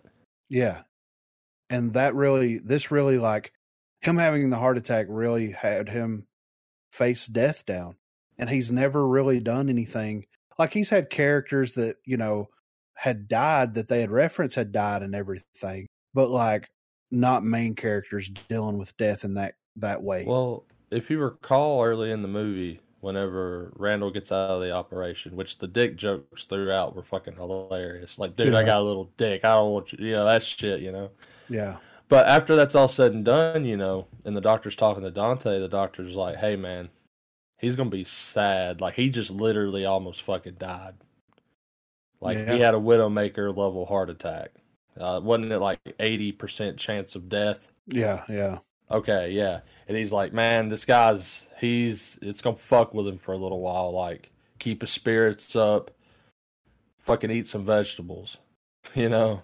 yeah, Um, like I felt like that was that had to be something Kevin Smith had, like you know what I mean. Like that had to be something that he went through, and that could- like not to where they explored it that much, but like well they explored it enough when Randall gives his speech on the hospital bed. yeah, I felt like that's that was pure Kevin Smith's thoughts. Like he remembered everything he was thinking, and Yeah. he just wrote it and was like, "That's that's what that's what you're gonna say." like, yeah. My script. but I mean, because that's you know, and kept like the Clerks movies. There's the realism, the realism of what makes Clerks so funny is, you know, echoing back to the whole relatability thing, man. Like Clerks is just as as Smith and the characters in his stories have been saying, man. It's just real life made into a movie. Yeah, Like you think some of the stuff that's happening in this story is fictitious, but I can assure you from my own line of work, it's like the truth, like the truth stranger than fiction, man. yeah, right. The real sure. world is stranger than fantasy land. Yeah, And there's absolutely just like with the office, uh you could look back on your on your work and your life and stuff and you can find someone that fits the mold of every one of these characters. yeah, Uh, you can see yourself in them. You can see other people. Sometimes you're them. Sometimes they're you. And that's that's good filmmaking, man. yeah, for sure. Damn good filmmaking. But yeah, it gets the coveted golden reel. Oh, yeah. It gets the cov. Yeah, I mean, it's got to. back to yeah. It's the movie was back to basics, so we'll be back to basics. It gets the coveted golden reel. Fuck yeah. and the Fuck crying yeah. monkey. We have a bunch of other golden shit we'd hand out, but Only a few get the real. I assure you, we're mourning. Yeah, for sure, right. And will be for the foreseeable future. we got just a tad bit of movie news that I'm going to hit up on here. So, Wonder Woman 3 gets a development update, right? So, Griffin, why are we talking about Wonder Woman? We know where Well, you stand on this. the reason the Why, reason like, why, like, I feel like this is some dumb shit I'd throw in at the end of something, and you would be like, "Oh, who gives a whoopty fucking fuck?" No, dude, I'm trying I'm trying to build a narrative here, okay? Oh God, Because this is going to you're building a case. You about to I'm take, you building- about to take DC to court. No, I'm I'm building DC up. This is a rare occasion where Wonder Woman 3 happening is a good thing. Okay? Okay, tell me more. So So no Patty Jenkins. So, well, a script, uh, a scriptment for Wonder Woman three by Patty Jenkins is expected imminently. Reads the report. Meaning well, she's Wonder not Woman- making. Well, since she's not making Rogue Squadron, I don't know what else she'd be making. Yeah, right. Um, has been successful putting pen to paper in order to craft the next adventure of Gal Gadot's superhero. While there have been plenty of behind the scenes drama at Warner Brothers, with fans left wondering which other projects might next be dragged to the chopping block, it sounds like Wonder Woman 3 is in safe hands. The sequel to Wonder Woman 1984 was officially greenlit back in 2020, with both lead star Gal Gadot and director Patty Jenkins both set to return.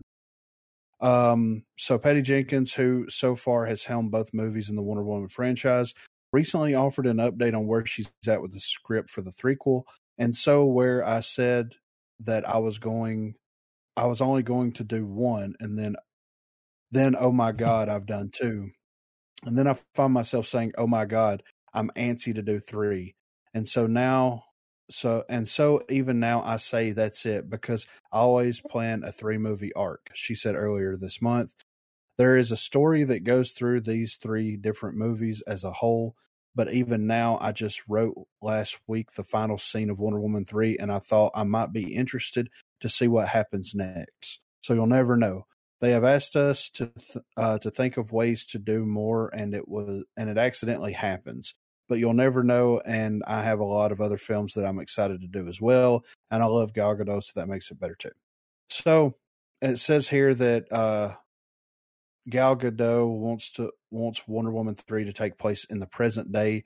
So I'm not sure if that's kind of a wink nod at like it could be possibly happening in present day, but Wonder Woman three is being written. Patty Jenkins is returning. I'm not as excited about that as what's to come, the implications behind this. Okay. On the heels of that, I'll go ahead and throw the Black Adam stuff in here. So, Dwayne Johnson bypassed DC Films head to get Black Adam's big DC EU cameo. Uh, there seems to be only one rule that Hollywood is starting to abide by more and more. Uh, what Dwayne Johnson wants, he gets. That seems to be especially true when it comes to his foray into the DCEU as Black Adam as not only has the former wrestler and mega audience puller managed to pull strings in order to get Black Adam his own movie, but went around DC Films' head in order to secure the much talked about major cameo that happens in the movie. There have been plenty of rumors about Black Adam featuring an appearance by Henry Cavill Superman, who has been missing from the DCEU for some time if you discount the release of Snyder the Snyder cut. Uh, but now it has been it has been all but officially confirmed after the Hollywood Reporter revealed that Johnson had to go to some lengths in order to make sure the return of Cavill happened on his watch. The report suggests that DC Films boss Walter Hamada, whose time in the role is said to be ending this month, originally threw out the idea of bringing Cavill Superman back. That led Johnson to bypass him and go straight to Warner Brothers heads Pam uh, Abdy and Michael DeLuca, who instantly were on board with the DCEU crossover. The report goes on to say that filming of the post credit scene was completed in September after furious negotiations. This could explain why there's there had been so little leaked previously about Cavill's involvement in the movie or indeed the DCEU future. Okay, so that feeds into the main course here. Man of Steel 2 trends following news that DC and Warner Brothers are bringing back Henry Cavill for sequel. Mm-hmm. DC fans have taken to social media to celebrate the news that Warner Brothers is now working on bringing back Henry Cavill in Man of Steel 2. According to a report by the Hollywood Reporter, a project that would essentially be Man of Steel 2 is being produced by Charles Roven and is currently in a search for writers. Thus, Superman fans have taken to the internet to celebrate the news they have been waiting to hear since as far back as 2013. And then there's a bunch of Twitter posts from people going on about it. Crafting a sequel to Man of Steel so long after the first outing will surely be no easy task. The studio is now on the lookout for the best director for the Man of Steel 2 job, with Mission Impossible Fallout's Christopher McQuarrie an alleged favorite, but DC fans have their own ideas. Man of Tomorrow is the best title for Man of Steel 2 by far. That's kind of funny. Let James Gunn direct Man of Steel 2. I don't No, I don't think No. that they'll yeah. No, no. I'm down for James Gunn, but not with Superman. Yeah. That's Right that- here. That's he. Gunn is great, but Gunn's also he likes to inject humor. And while you could probably do that with the Clark Kent sequences, like don't when he has to be Superman, let shit get real, please. You know? Yeah. the, this guy said uh, Zach is directing Man of Steel 2. He pretty much told us producers Char- Charles Roven, who produced all of Zach's films within the Snyderverse. And then he posted a picture here that Snyder shared that said, My Superman, past, present, and future with him and Henry Cavill. Uh, James Gunn going back, it's going back and forth between those two. Whoever helms Man of Steel 2, the news alone has fans more excited than ever for the future of the DC cinematic universe, with projects such as the Batman 2, a Joker sequel, and Wonder Woman 3 all on the cards, with the likes of The Flash 2 and Matt Reeves' plans for an assortment of tales set in his Batman universe, all now reportedly in development. That's another article. So, Matt Reeves wants to branch out after he does the Penguin series and do series about um like Scarecrow, Clayface. He wants to do series about villains.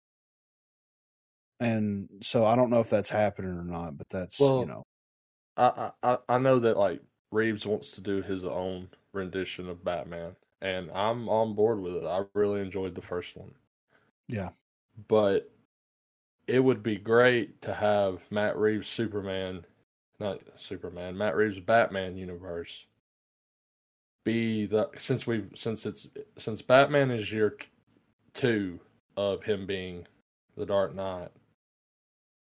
Have it to where we he tells all these stories of fighting all of these crazy villains and acquiring his rogues gallery, and kind of, kind of, kind of take a Star Wars approach where we get a lot of this stuff, so that when we fast forward to the present day and we have Batman encountering Superman, and we get the Ben Affleck Batman, we have it to where Pattinson is, hi- you know, he's the future Pattinson. Yeah. I could see that. Yeah. and you can still keep the series disconnected to where Matt Reeves can do whatever he wants, and because he he really can, because in terms of how Ben Affleck's Batman was portrayed in in the the DCEU, all we knew is that he lost faith in Gotham because Joker killed Robin, and that's it really. Yeah. We know the origins of him as Batman. We we get that Yeah. but having Matt Reeves to just kind of helm and compress all this Batman stuff going on and finding a way to seamlessly transition into where you know the Ben Affleck Batman can take over as the part of the narrative. I think Yeah. there's no reason why that can't happen and still give Reeves the creative freedom to tell what he wants to tell Yeah, absolutely. because the, Yeah. the limitations that would be in place would be very small and would be honestly only limited as to how you're going to make batman be 20 30 years into him being you know doing what he's doing Right. Yeah. so uh to kind of put a put a pin in this, uh DC fans have Dwayne Johnson to thank for the return of Henry Cavill as Superman. So this goes back to the article we just read. But this is a quote here. I feel that this serves not only Black Adam, but it serves the larger DC universe, Johnson said earlier this week. But more importantly than that, it takes care of the fan. And that's what you want your lead foot, your lead foot to be. So, yes, phone calls, meetings, but man, this was years, man. Six years to get that done. I'm going to say that again. Six years we first started about this, and they kept saying no. Now the leadership isn't there anymore, and we usher in a new era for the DC universe. So here's what I'm going this is this is the narrative that I'm trying to build. So Wonder Woman 84 comes out terrible, right? Like I mean all all fun and games and and poking and plot and prodding aside, it was just not a very well done story, right? But man, Cheetah was in it. Yeah, I mean, and he, sorry, he was. I know we were poking and prodding, but still, he was a rock. You know, he became a, a wish rock. But yeah. um, but so with, I didn't think that they would ever do another Wonder Woman film after that one because, like, not only was it kind of poorly received by us, but it was also, or me anyway, but it was poorly received by pretty much everybody for the most yeah, part, except was, for there's there was a couple of people that championed it for their own self fulfillment. You know what I'm saying? Yeah. But that is what it is. Then, you know, we we know Aquaman's being worked on. We know that Flash's reshoots are happening. They just had reshoots a couple of weeks ago. Um, you know, which they tried to play off as, oh, this is just standard reshoot, standard yeah, fanfare, sure. all this kind of stuff. Now, you're not putting uh, Superman in there, not at all. Well, also, uh, since you mentioned the Flash, um, I dropped the thing in our our Twitter feed. Um, there is supposedly let me let me fish it out. I'm sorry, this will be quick. Uh, but since uh, the Warner Brothers Discovery merger, mm-hmm. you know, uh, Zaslav, isn't that his name? Yeah, yeah, David. You, you know he's he, he's he's got the bloody hatchet going, dude. Yeah. Like he's yeah. chopping shit left and right. Um, but the well, I guess, I guess I didn't. I guess I didn't post it, man. I don't. Anyway, uh, despite all the shit that we're seeing about Ezra Miller and all this stuff and the Flash happening, supposedly he's done. Like that, even if they carry on with well, another, he's sequel, facing a 26 year jail sentence right now. So yeah, yeah, yeah he's so, out of here. So, so the recast is is definitely going For to sure. happen. Yeah. um, but I think they're formally going to fire him once press and all that stuff, assuming whatever real world things go on in uh, Miller's life. Uh, yeah. You know, DC will, well, not DC, but Discovery, Warner Brothers will be parting with him. And right. and the, the article went so far as to say that they're going to part with him like just as in ta- as talent in general. So I yeah. mean, I, he could be blacklisted from that company. I mean, I, am not I'm not saying it's going to go to that extremity, but you know, if we're gonna if words matter here, then that's you know to say that he's off the talent roster. Yeah. I mean that that implies to me like, oh, you are you're not going to be in any movie we make, man. Like yeah, comic book anywhere. drama or yeah. Nobody wants to put money on that dude and him act well, out like that, possibly kill somebody or something like. Well, it's, yeah. it's, the classic. You'll never, you'll never work in this town again. Yeah, his right. own damn fault. Yeah, I mean, I mean, you're right, man. I mean, we've we've covered. We haven't went as in depth, but we've covered enough of his shenanigans that, yeah, man, he's. I mean, career yeah. suicide has occurred. Yeah, for sure. So, but with the Flash doing the reshoots, with Wonder Woman getting, you know, confirmation that it's being worked on, with Aquaman coming out, mm-hmm. with them in talks right now that that Man of Steel is going to happen. It's not a far fetched idea to say because Zaslav in one of his interviews that we talked about, or in a in a interview that happened with someone possibly at Warner Brothers or a leak, was very interested in bringing back Snyder and yep. what he was doing with the DC universe. Now, if Snyder is attached to it right now, that news is not going to get let out for a little while until they get all the final pieces in place. If if Cavill agrees to come back, even if Affleck to a certain extent, because I could definitely see, um, and that could be what the Flash reshoots because the they were going to use the Flash as something that was going to reset everything. But if they're going to be bringing Henry Cavill back as Superman, then how are they going to reset everything? You see what I'm saying? So I feel like Zaslav got in there. He got rid of the Batwoman or Batgirl, whatever that was. He started axing a lot of the DC projects that were that were in development at the time. He only wants to focus on things that are going to make money, which makes well, sense. Well, well, and even and, and and that could translate in in terms of fans is also why expand a pantheon that has just now been established? Exactly. Love it or hate it. When they did the reshoots for the Justice League, the only reason anybody came back for that was because of Zack Snyder. Yeah, this yeah. is true. So that and it so, gave us a lot of really awesome footage. Yeah, I mean, all of the, all, I mean, the the last thirty minutes of of the Snyder cut was pretty much what I assumed are the post credit scenes for all of his other movies that never got to be made. Yeah. And he got to film them all and all of it was like it the level of wanting more. Yeah. Uh even being able to accomplish that with a 4-hour supercut of your movie. Yeah.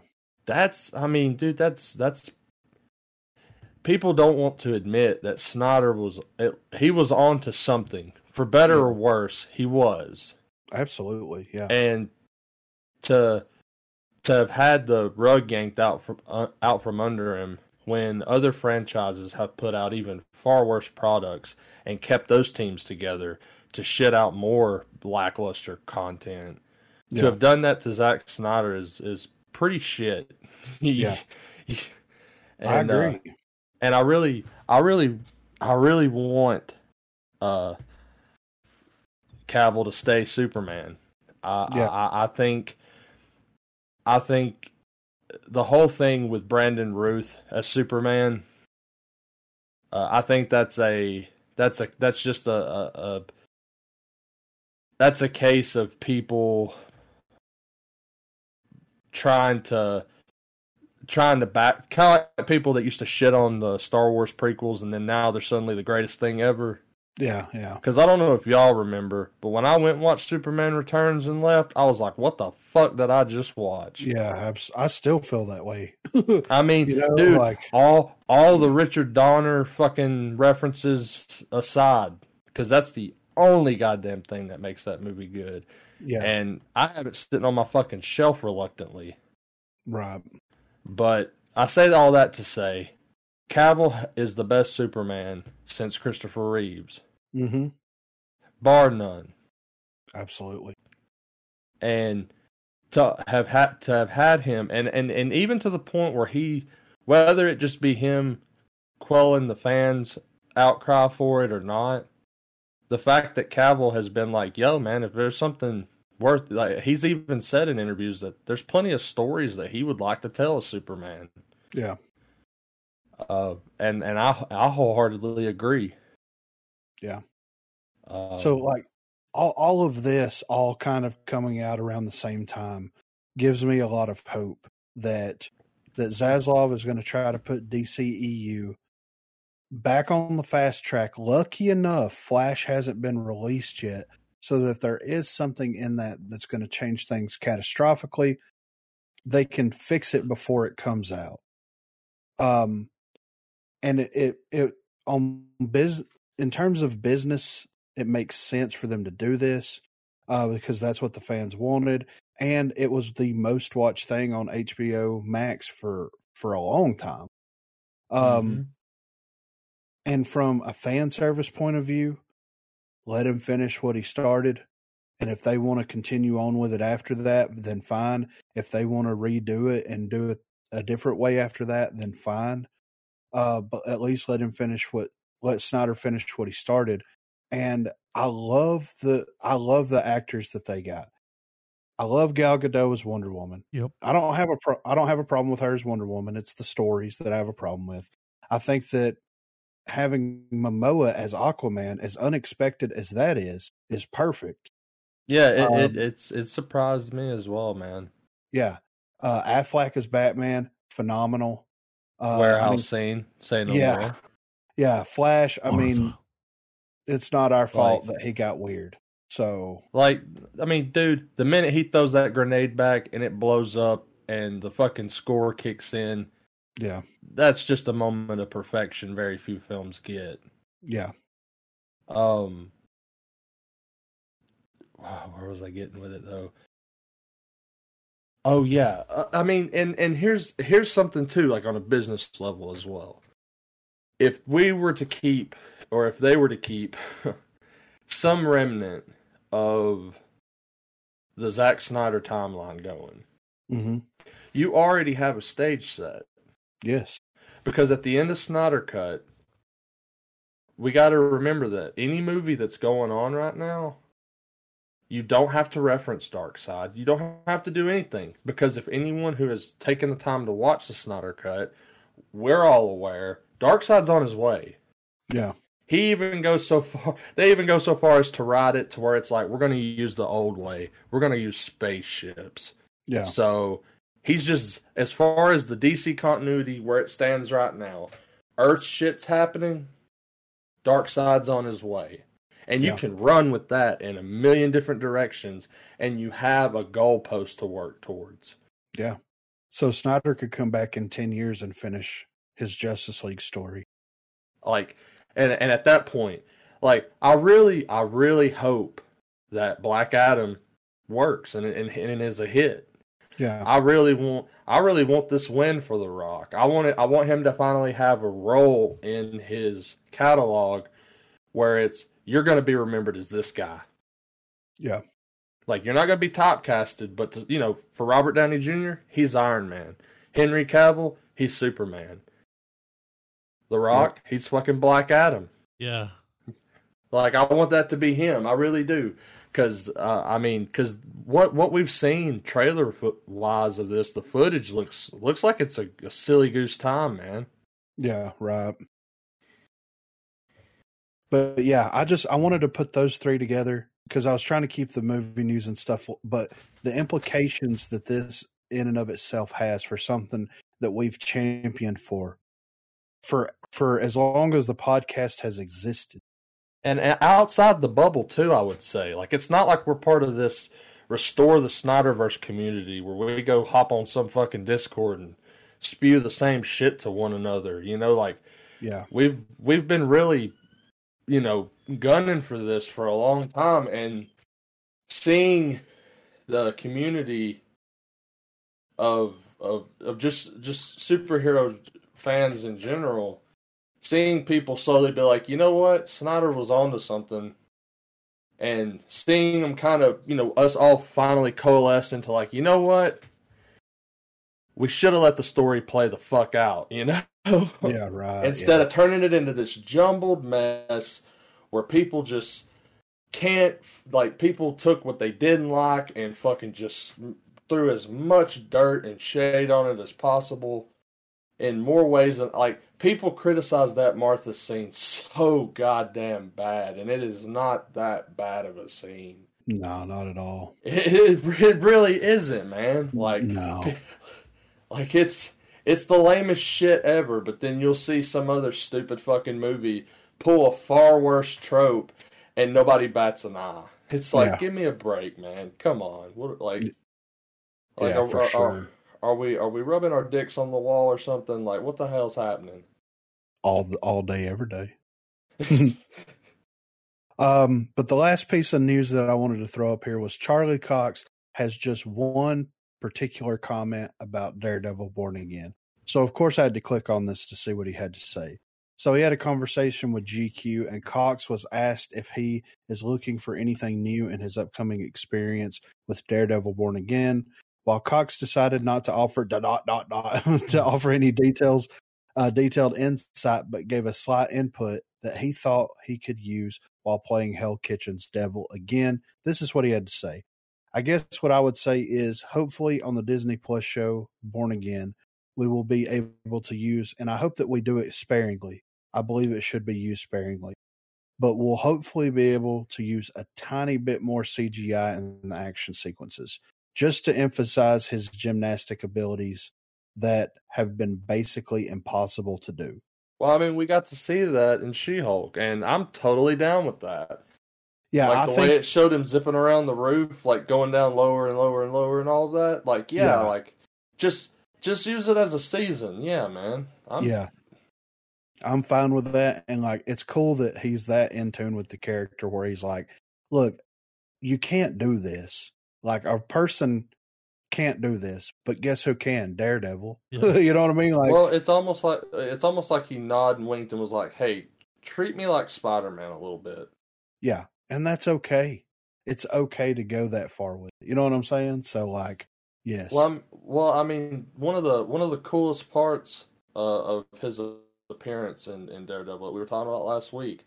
I love that brief moment where he kind of gave She Hulk the rundown of his skill set, like I Yeah. can hear the heartbeats, uh, you know, all that kind of stuff. And like I've I've always said s- several times over, that's one of my favorite parts of the the original Daredevil comic was how the narrator, you know, or or himself would explain how his powers are working. Like, you know, he would be like, I know that he's using a nine millimeter blah blah blah pistol because the air shift this like it- it's just crazy shit, but you're like in the context of the story, you're like, yeah, it makes sense. Okay, cool. Yeah. Well, and this is one thing too. Like, whenever we got the Affleck version of it, they did a pretty heavy amount of CG work with the way that his echolocation works. Oh yeah, where you like he could like whenever it rained, he could Yeah. kind of went all Matrix code for him. Yeah. And then on um one episode, one episode of Daredevil, it shows him looking at um that chick, can't think of what her name is, but you see her outline in fire. He says he sees everything in fire. And I thought that that was so visually interesting, but they never did it again. And I would love for them to use a little, like a little bit of CGI to show that, to show him being able to pinpoint some of these things. They don't have to do it every time that there's an encounter. They don't have to do it, but just him being stealthy, old sneaky Pringle Daredevil over here. You know what I mean? it would be it would be cool or visually cool to have a moment where you know we the audience have seen like we've seen what Daredevil's going to be up against, yeah, but he hasn't yet, and we just have this really crazy visual moment where you know he's seeing he's seeing this massive fucking villain or like Kingpin, yeah, just this hulking mass of a person or thing in front of him, and and he has that brief, like oh fuck, but he's like I'm gonna fucking fight it anyway, like you know, like yeah, yeah. But yeah, I wanted to throw that in there because, dude, I'm I'm really looking forward to same to Daredevil. Two same. years. They like Netflix completely saved that character, that IP, man. And Yeah, Daredevil's right. a really fucking cool character too, man. Yeah, So it's cool that our boy Murdock's getting some love. yeah, right. More love for Murdock. I mean, he got he got love, all right. Yeah, right. Oh, oh, he got some. of He got some of that shussy. That's sh- Hey, hey, if if anyone's been listening long enough, we know how Griffin blurs words together. Y'all know what I'm saying. I mean, she put that fucking wop on him, dude. Some of that She gave him a wop. That was. That's what it was. That was. But no, for real though. I, I mean, honestly, they could do whatever they want to at this point because they've already adapted some of my favorite or my favorite parts of of Daredevil in general. Yeah, and that was the uh the Daredevil Punisher crossover story and stuff. The uh as a like as a fan of those characters, like the whole the whole exchange with them on the rooftop, man. Like Yeah. as a fan, I was like, "Thank you, Marvel. Thanks for like I, I like knowing that scene exists in live action." And yeah. And Bernthal, though, you know, oh, dude, He's like you and I. With It's either- same- It's either. Tom, it's either Thomas Jane or Bernthal, man. There can't be another Frank Castle. yeah, right. Sorry, Dolph Lundgren. they might belong in bring the eighties. they might bring fucking Thomas Jane back in the multiverse, dude.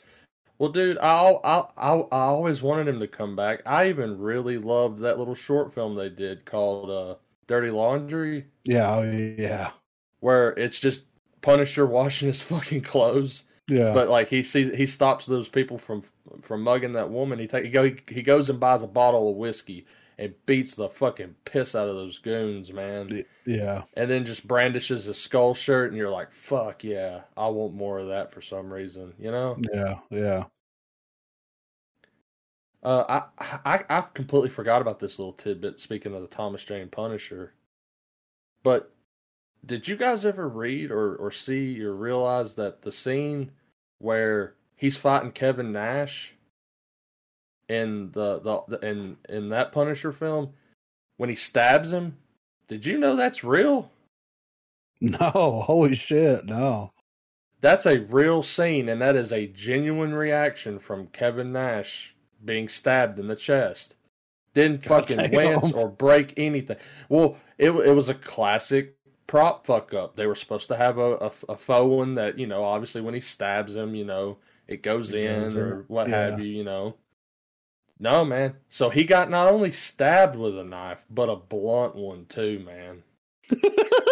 Like, the Damn. Force that you have to have to stick that in somebody's body, hurts for it, dude. Yeah. and and the the sheer fucking level of thresh the the sheer threshold of pain you've got to have to not even wince at that. yeah. Oh, Like, he a- looked was at it. And he looked at him and then and apparently because Thomas Jane felt bad, uh there's a scene where either he gets punched or he gets thrown or something like that. Uh Jane optioned, he said, Look, man, since that that happened, you can do whatever the fuck you want in this scene to me, dude. If you want to hit me as hard as you fucking can, like like like eye for an eye, man. Like I, he, you know, he felt man. bad. yeah. So apparently, the scene where he throws Thomas Jane across the fucking room, that's real too, and they kept it. like there, there's two legitimate, real people getting fucked up scenes in that Punisher movie. I need to go I back never- and watch that. Yeah, I yeah. knew that. And Kevin I'll Nash got a cool story. I almost died on the set of Daredevil one time. Uh, gather round. right. But yeah, got a I- I- bonus. that, that that blew my fucking mind, man. Which I think that Which I think the Thomas Jane Punisher movie, I think I think it deserves to be revisited in a way, man. Like Shit. Let's put it in the it's been a very long time since I've watched it, but yeah, yeah. you know, I, I remember I enjoyed the fuck out of it though. Like it was a damn good movie. Yeah. Well, we got a little trailer action here. Yeah, since uh, they're not, you know, Rob Schneider's movie here is not going to get a lot of love because of his uh, political views. I figured we promote Oh. it. Oh, he likes keeping money. John Let's Cleese check in it. it too. Oh shit! Okay, all right. It's coming to a theater near you on nine thirty. Shit. okay. Happen. Yeah, for sure. Yeah. Haven't heard of it, have you? No. No. Not at all. Let's check it out. All right, I'm, three, I'm interested. Two, one, play. You can do it.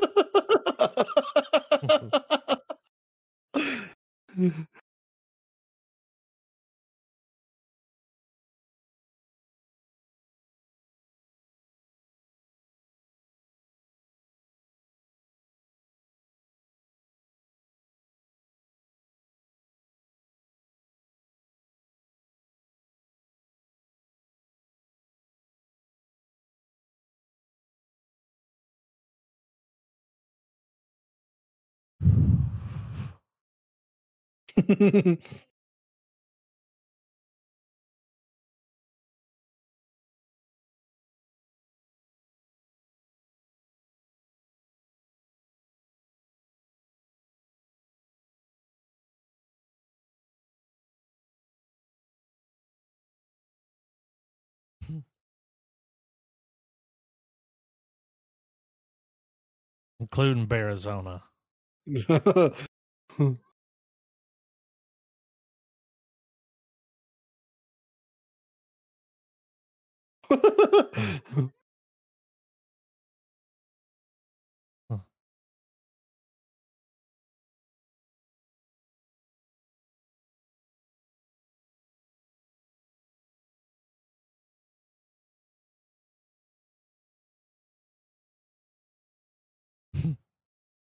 Damn. Oh, rich people.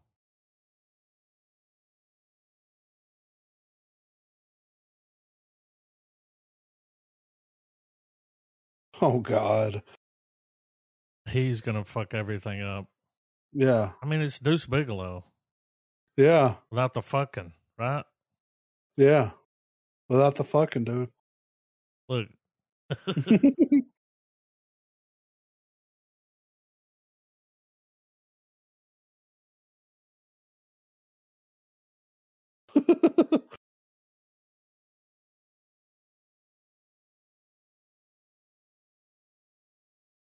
he still got it, man. I mean, it don't look bad, dude. It looks funny. I'd check it out. And I'm gonna go to his YouTube channel. Hmm. so we finally get a fucking trailer for Creed Three. I'm gonna say this came out of nowhere. I need to watch the other two. I haven't watched them yet. I haven't seen them either. I watched the the very first one. Might have to. uh You there's this I think it's in the trailer, but there's this whole part where Rocky and the uh, Russian Yeah, kind of have a stare down for a second, you know? yeah. And the Russian goes, "My boy is going to break your boy." It's it's it's it's laughable, but it's you know, but it was still. I will say, wasn't the Rocky movie I was expecting, but it was still a good movie. Michael Hell B. yeah. Jordan plays a good Apollo Creed Jr. You know, Yeah. Hell, let's check it out. This got fucking Jonathan look at the Majors in cast it. here. Yeah, Yeah. All right. Three, two, one, play. Assassin's Creed 3. I mean, yeah. In the Animus, living other lives. Oh.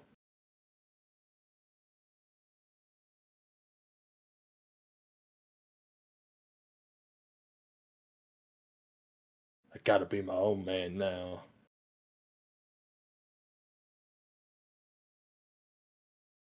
You want to steal some shit from Wakanda?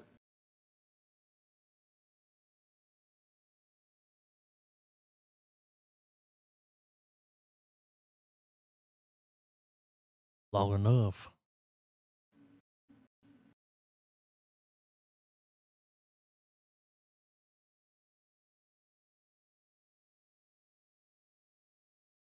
Oh, he's gonna box.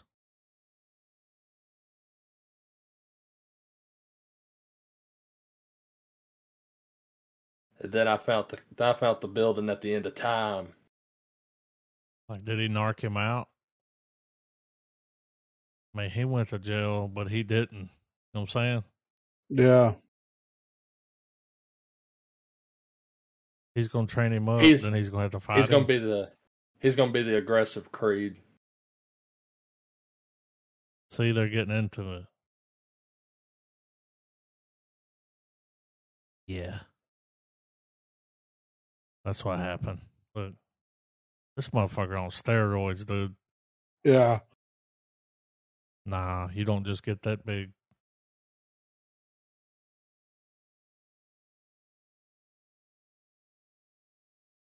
I'm kind of down to watch him in a boxing movie though. Yeah, right. That's pulling me in. The polar plunge.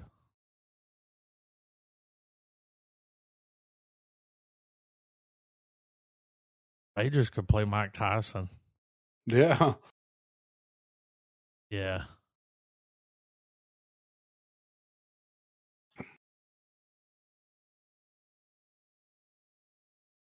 All right. I see God, but I don't fear death.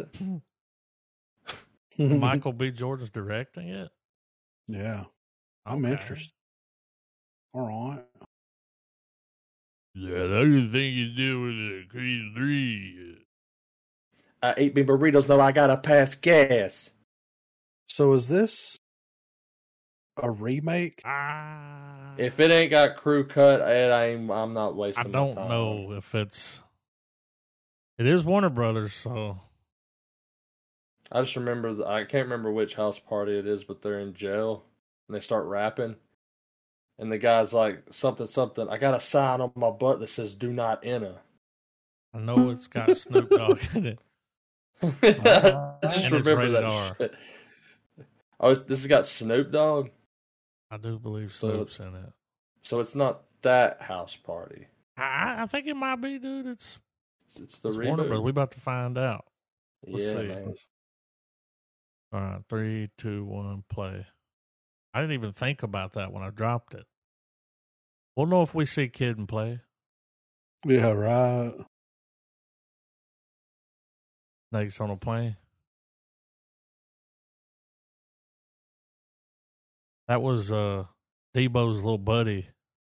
On Friday when they get out of jail. Yeah. Debo. That's exactly what he would say.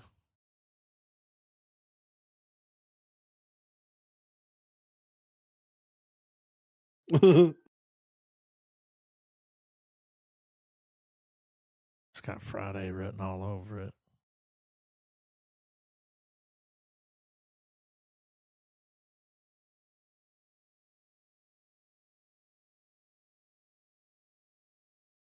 oh shit.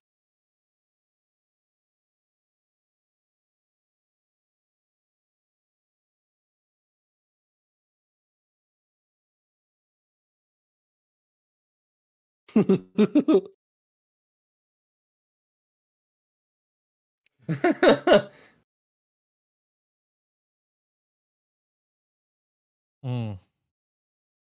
What could go wrong? You know? yeah, right.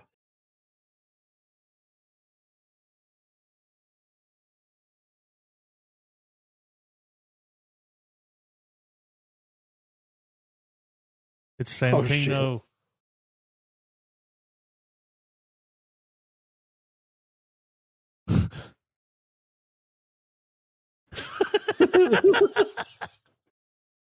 By the way,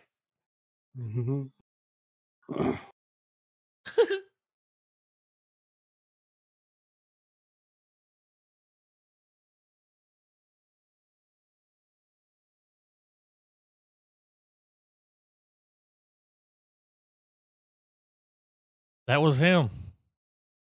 That was Kid 'n Play. With the bald head mean- with the weird hair. yeah. It was him. Got Gata Gata. in it. It was like a reboot, remake.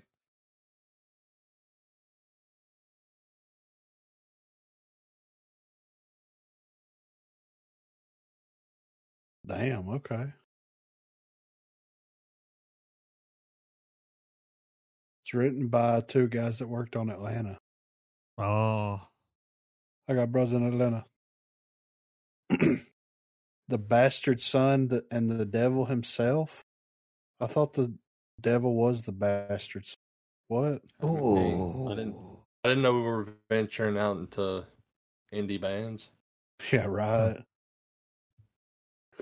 It's all right, dude. They go on tour with the Dead South constantly, dude. Oh shit, man! Opening act, bro. Opening act. This is Netflix. What's this about? All right. Three, two, one, play. Running. Is this the pre-trailer? It's about running. Oh, for sure. Huh? What? the fuck just happened? They got pulled apart. I mean, the sequel to Raised by Wolves looks weird, y'all. oh.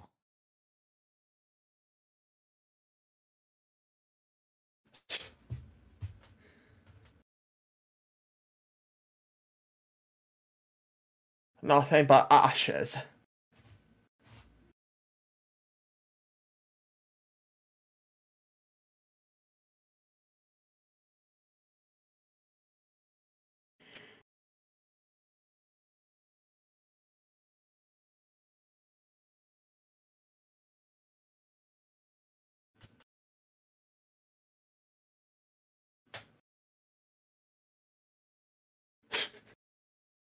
Okay. will- It's got to it be will- a series, right? I want him as the doctor suddenly.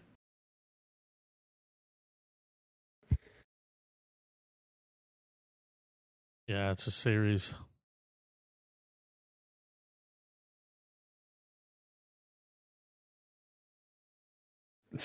You're a fucking what? No, only Michael Shannon can do that.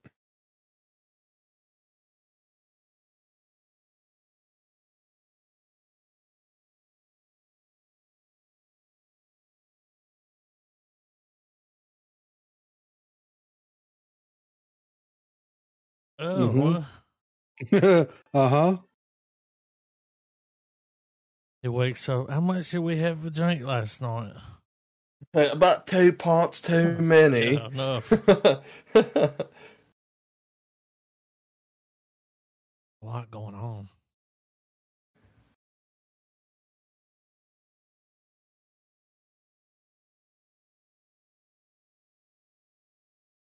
All mean, right. I'll, I'll watch the pilot. The That devil was- himself. You blow it. You blow it, isn't it? okay. Rubba dubba dubba. Spirited. I don't know Oh, nothing about this. Okay. Uh, I noticed it's an Apple TV production. Once again, an honorable mention. Severance is worth the checkout. Comments are disabled. They always do that. They don't like. oh, Apple does. yeah.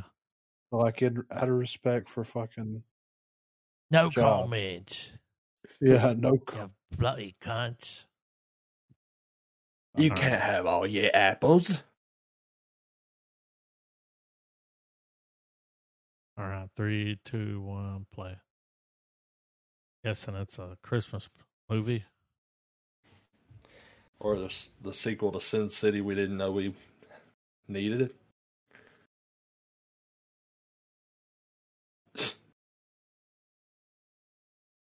Wow, those two?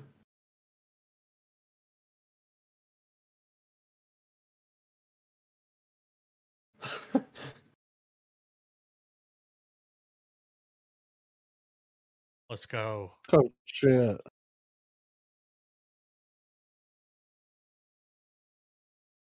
Fucking screws with Ryan Reynolds, dude. I'm down. Because I bet th- they're going to do a good job of making him a total fucking asshole. And then propelling him on this journey is going to be. It's going to be a good Christmas movie, dude. Yeah. I'm Oh, yeah. that. Yeah, give it to me.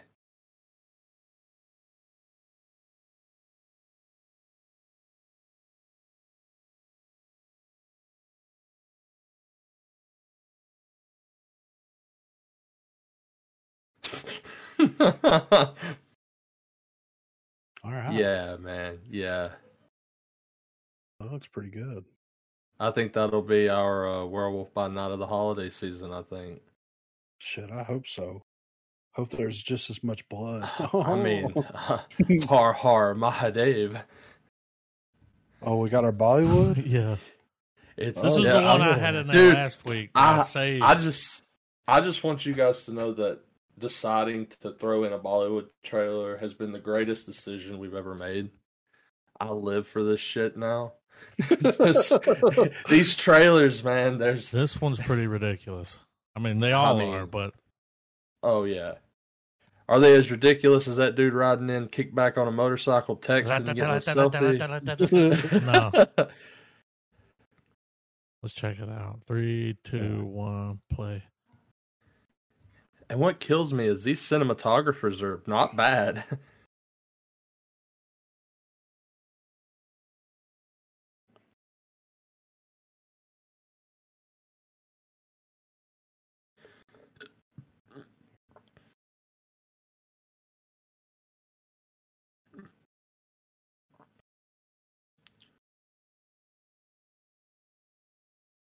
Look at this mustache. Holy Yeah, right. shit.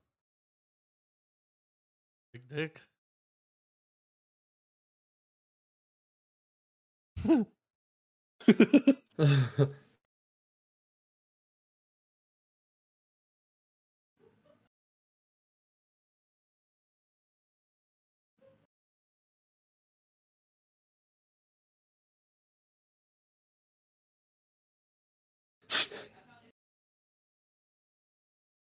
Avarubadare.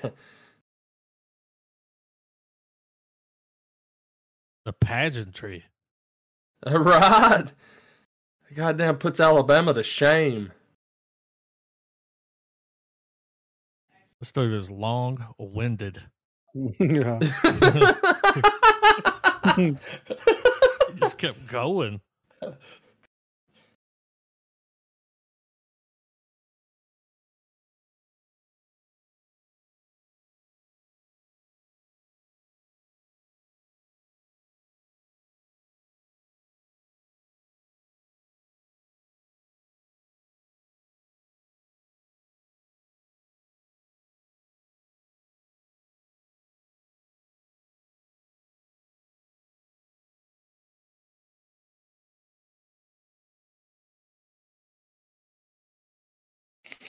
Is this 300?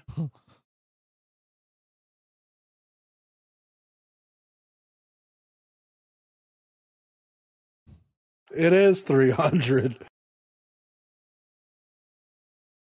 Look, Damn. look at this. It is through bullet time. It's 300. There's always that dude leaping to do a downward slash with the sword.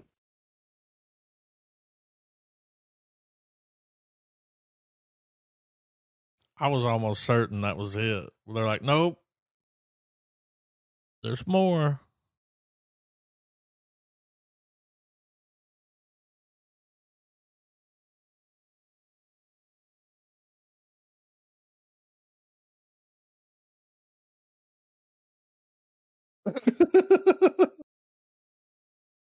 Oh, and it ain't even come out yet. This is like new, new. we gotta check. Have y'all ever seen this movie? Head of Head the of the family. family. Have y'all ever heard of it or Oh. seen it? This was something I stumbled across and was like, oh, what?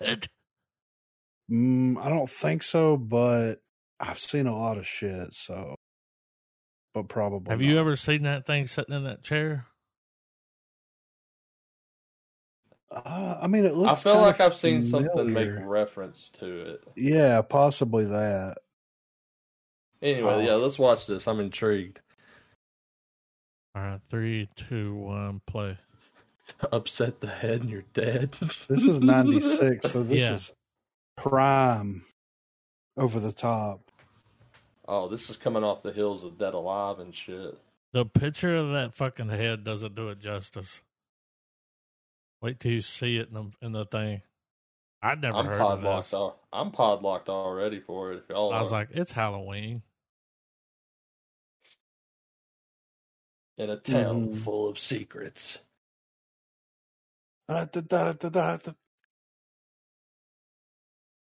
People are disappearing. Just bang that dude's head on that truck. Like, Oh shit! What the fuck? Here and we in go. this house.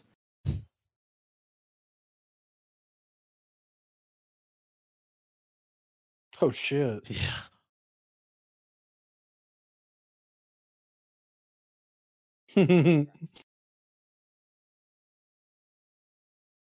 Look at that thing.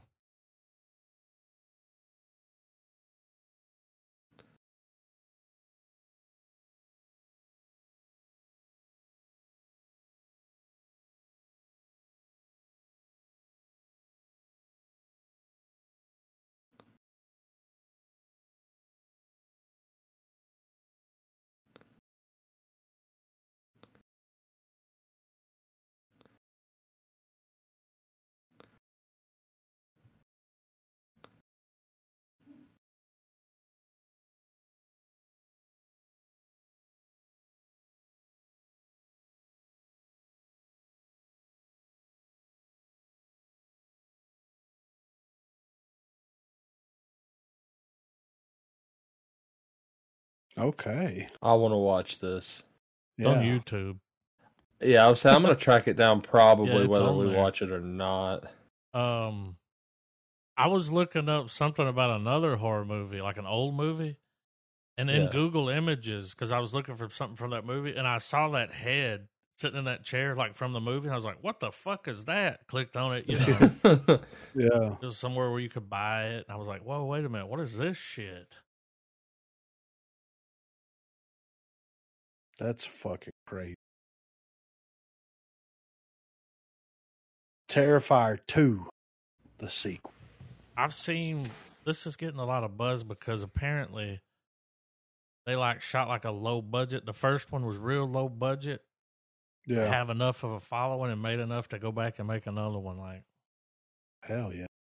Yeah, I've seen about, I've seen I I've seen where the first one has got got a it's got a bit of a cult following. yeah. So let's see what it's about here. Three, two, one, play. Da, da, da.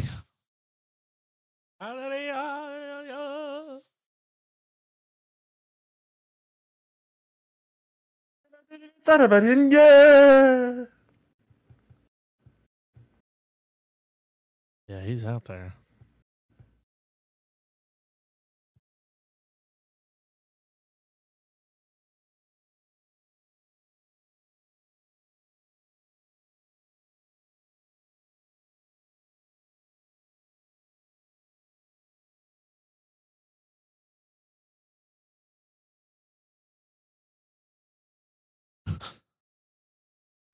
Snake. Oh, so it's like over the top, like Yeah.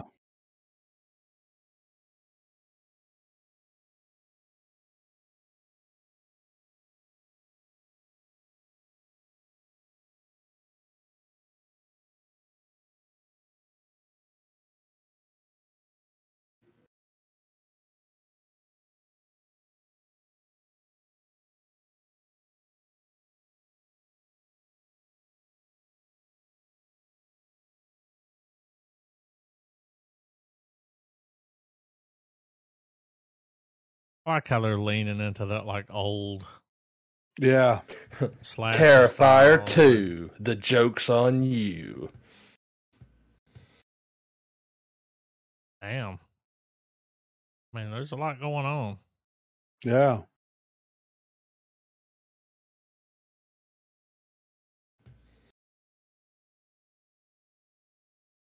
Okay.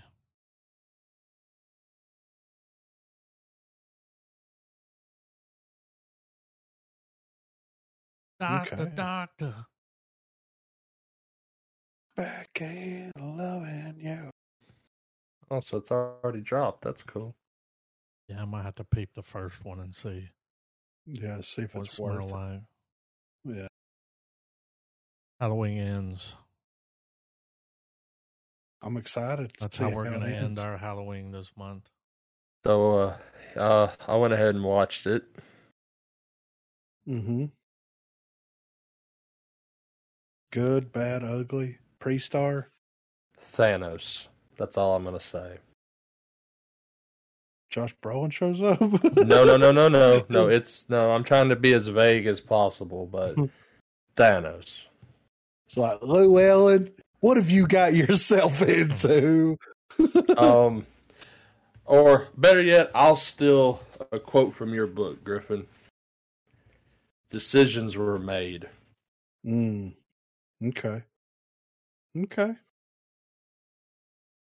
All right. I, I, I'm interested to see where all how all three of us break this movie down because I feel like I, I might know where the trajectory will go, but you know who knows? I don't have a crystal ball. I might have to pull a swap board out then. Well, I feel like we'll, we'll definitely be doing some some what ifs from it. You know, Yeah. uh, I can definitely s- s- see that coming. Well, I did see Um, that uh, David Gordon Green got offered, and I think he accepted as the director for the Exorcist reboot, remake, reimagining, whatever. So that's Well, interesting. I, w- I do want to forewarn y'all. Very different from Halloween Kills. I figured that. Uh, and I mean that in terms of like Halloween Kills is just a bloodbath from start to finish. Yeah, it's over the top on purpose. Like, Not so much with this. Yeah. Like that we, we get our we get I mean, just as you probably are expecting, we get our Mike, Michael Meyer kills. But it's not what you think. right. And I'll leave And- it at that. That's, I mean, I expected it to be weight because people were bitching about Halloween kills, and I was like, look, man, it's like they took it over the top on purpose. That was, well, that was what I mean? hid. Well, I, I I saw it as now that now that I've watched ends. You look at it look at it through this lens, or this is a possible lens that you might want to pull out and look look at look at the film through when you're done. The first Halloween is absolutely Laurie Strode's movie. Mhm. Halloween Kills is Michael Myers' film. Mhm. Halloween Ends is this weird amalgamation of both. Okay. which sounds sounds like it makes sense. But like I said, decisions were made. All right. I'm excited to check it out. We got that. We got a next episode of Andor, and yeah, Yeah, man, it's gonna be cool. Y'all got another episode of Andor? Oh, Goddamn. I'm kidding. I'm kidding. I'll I'll play catch up. I mean, I guess the check's in the mail.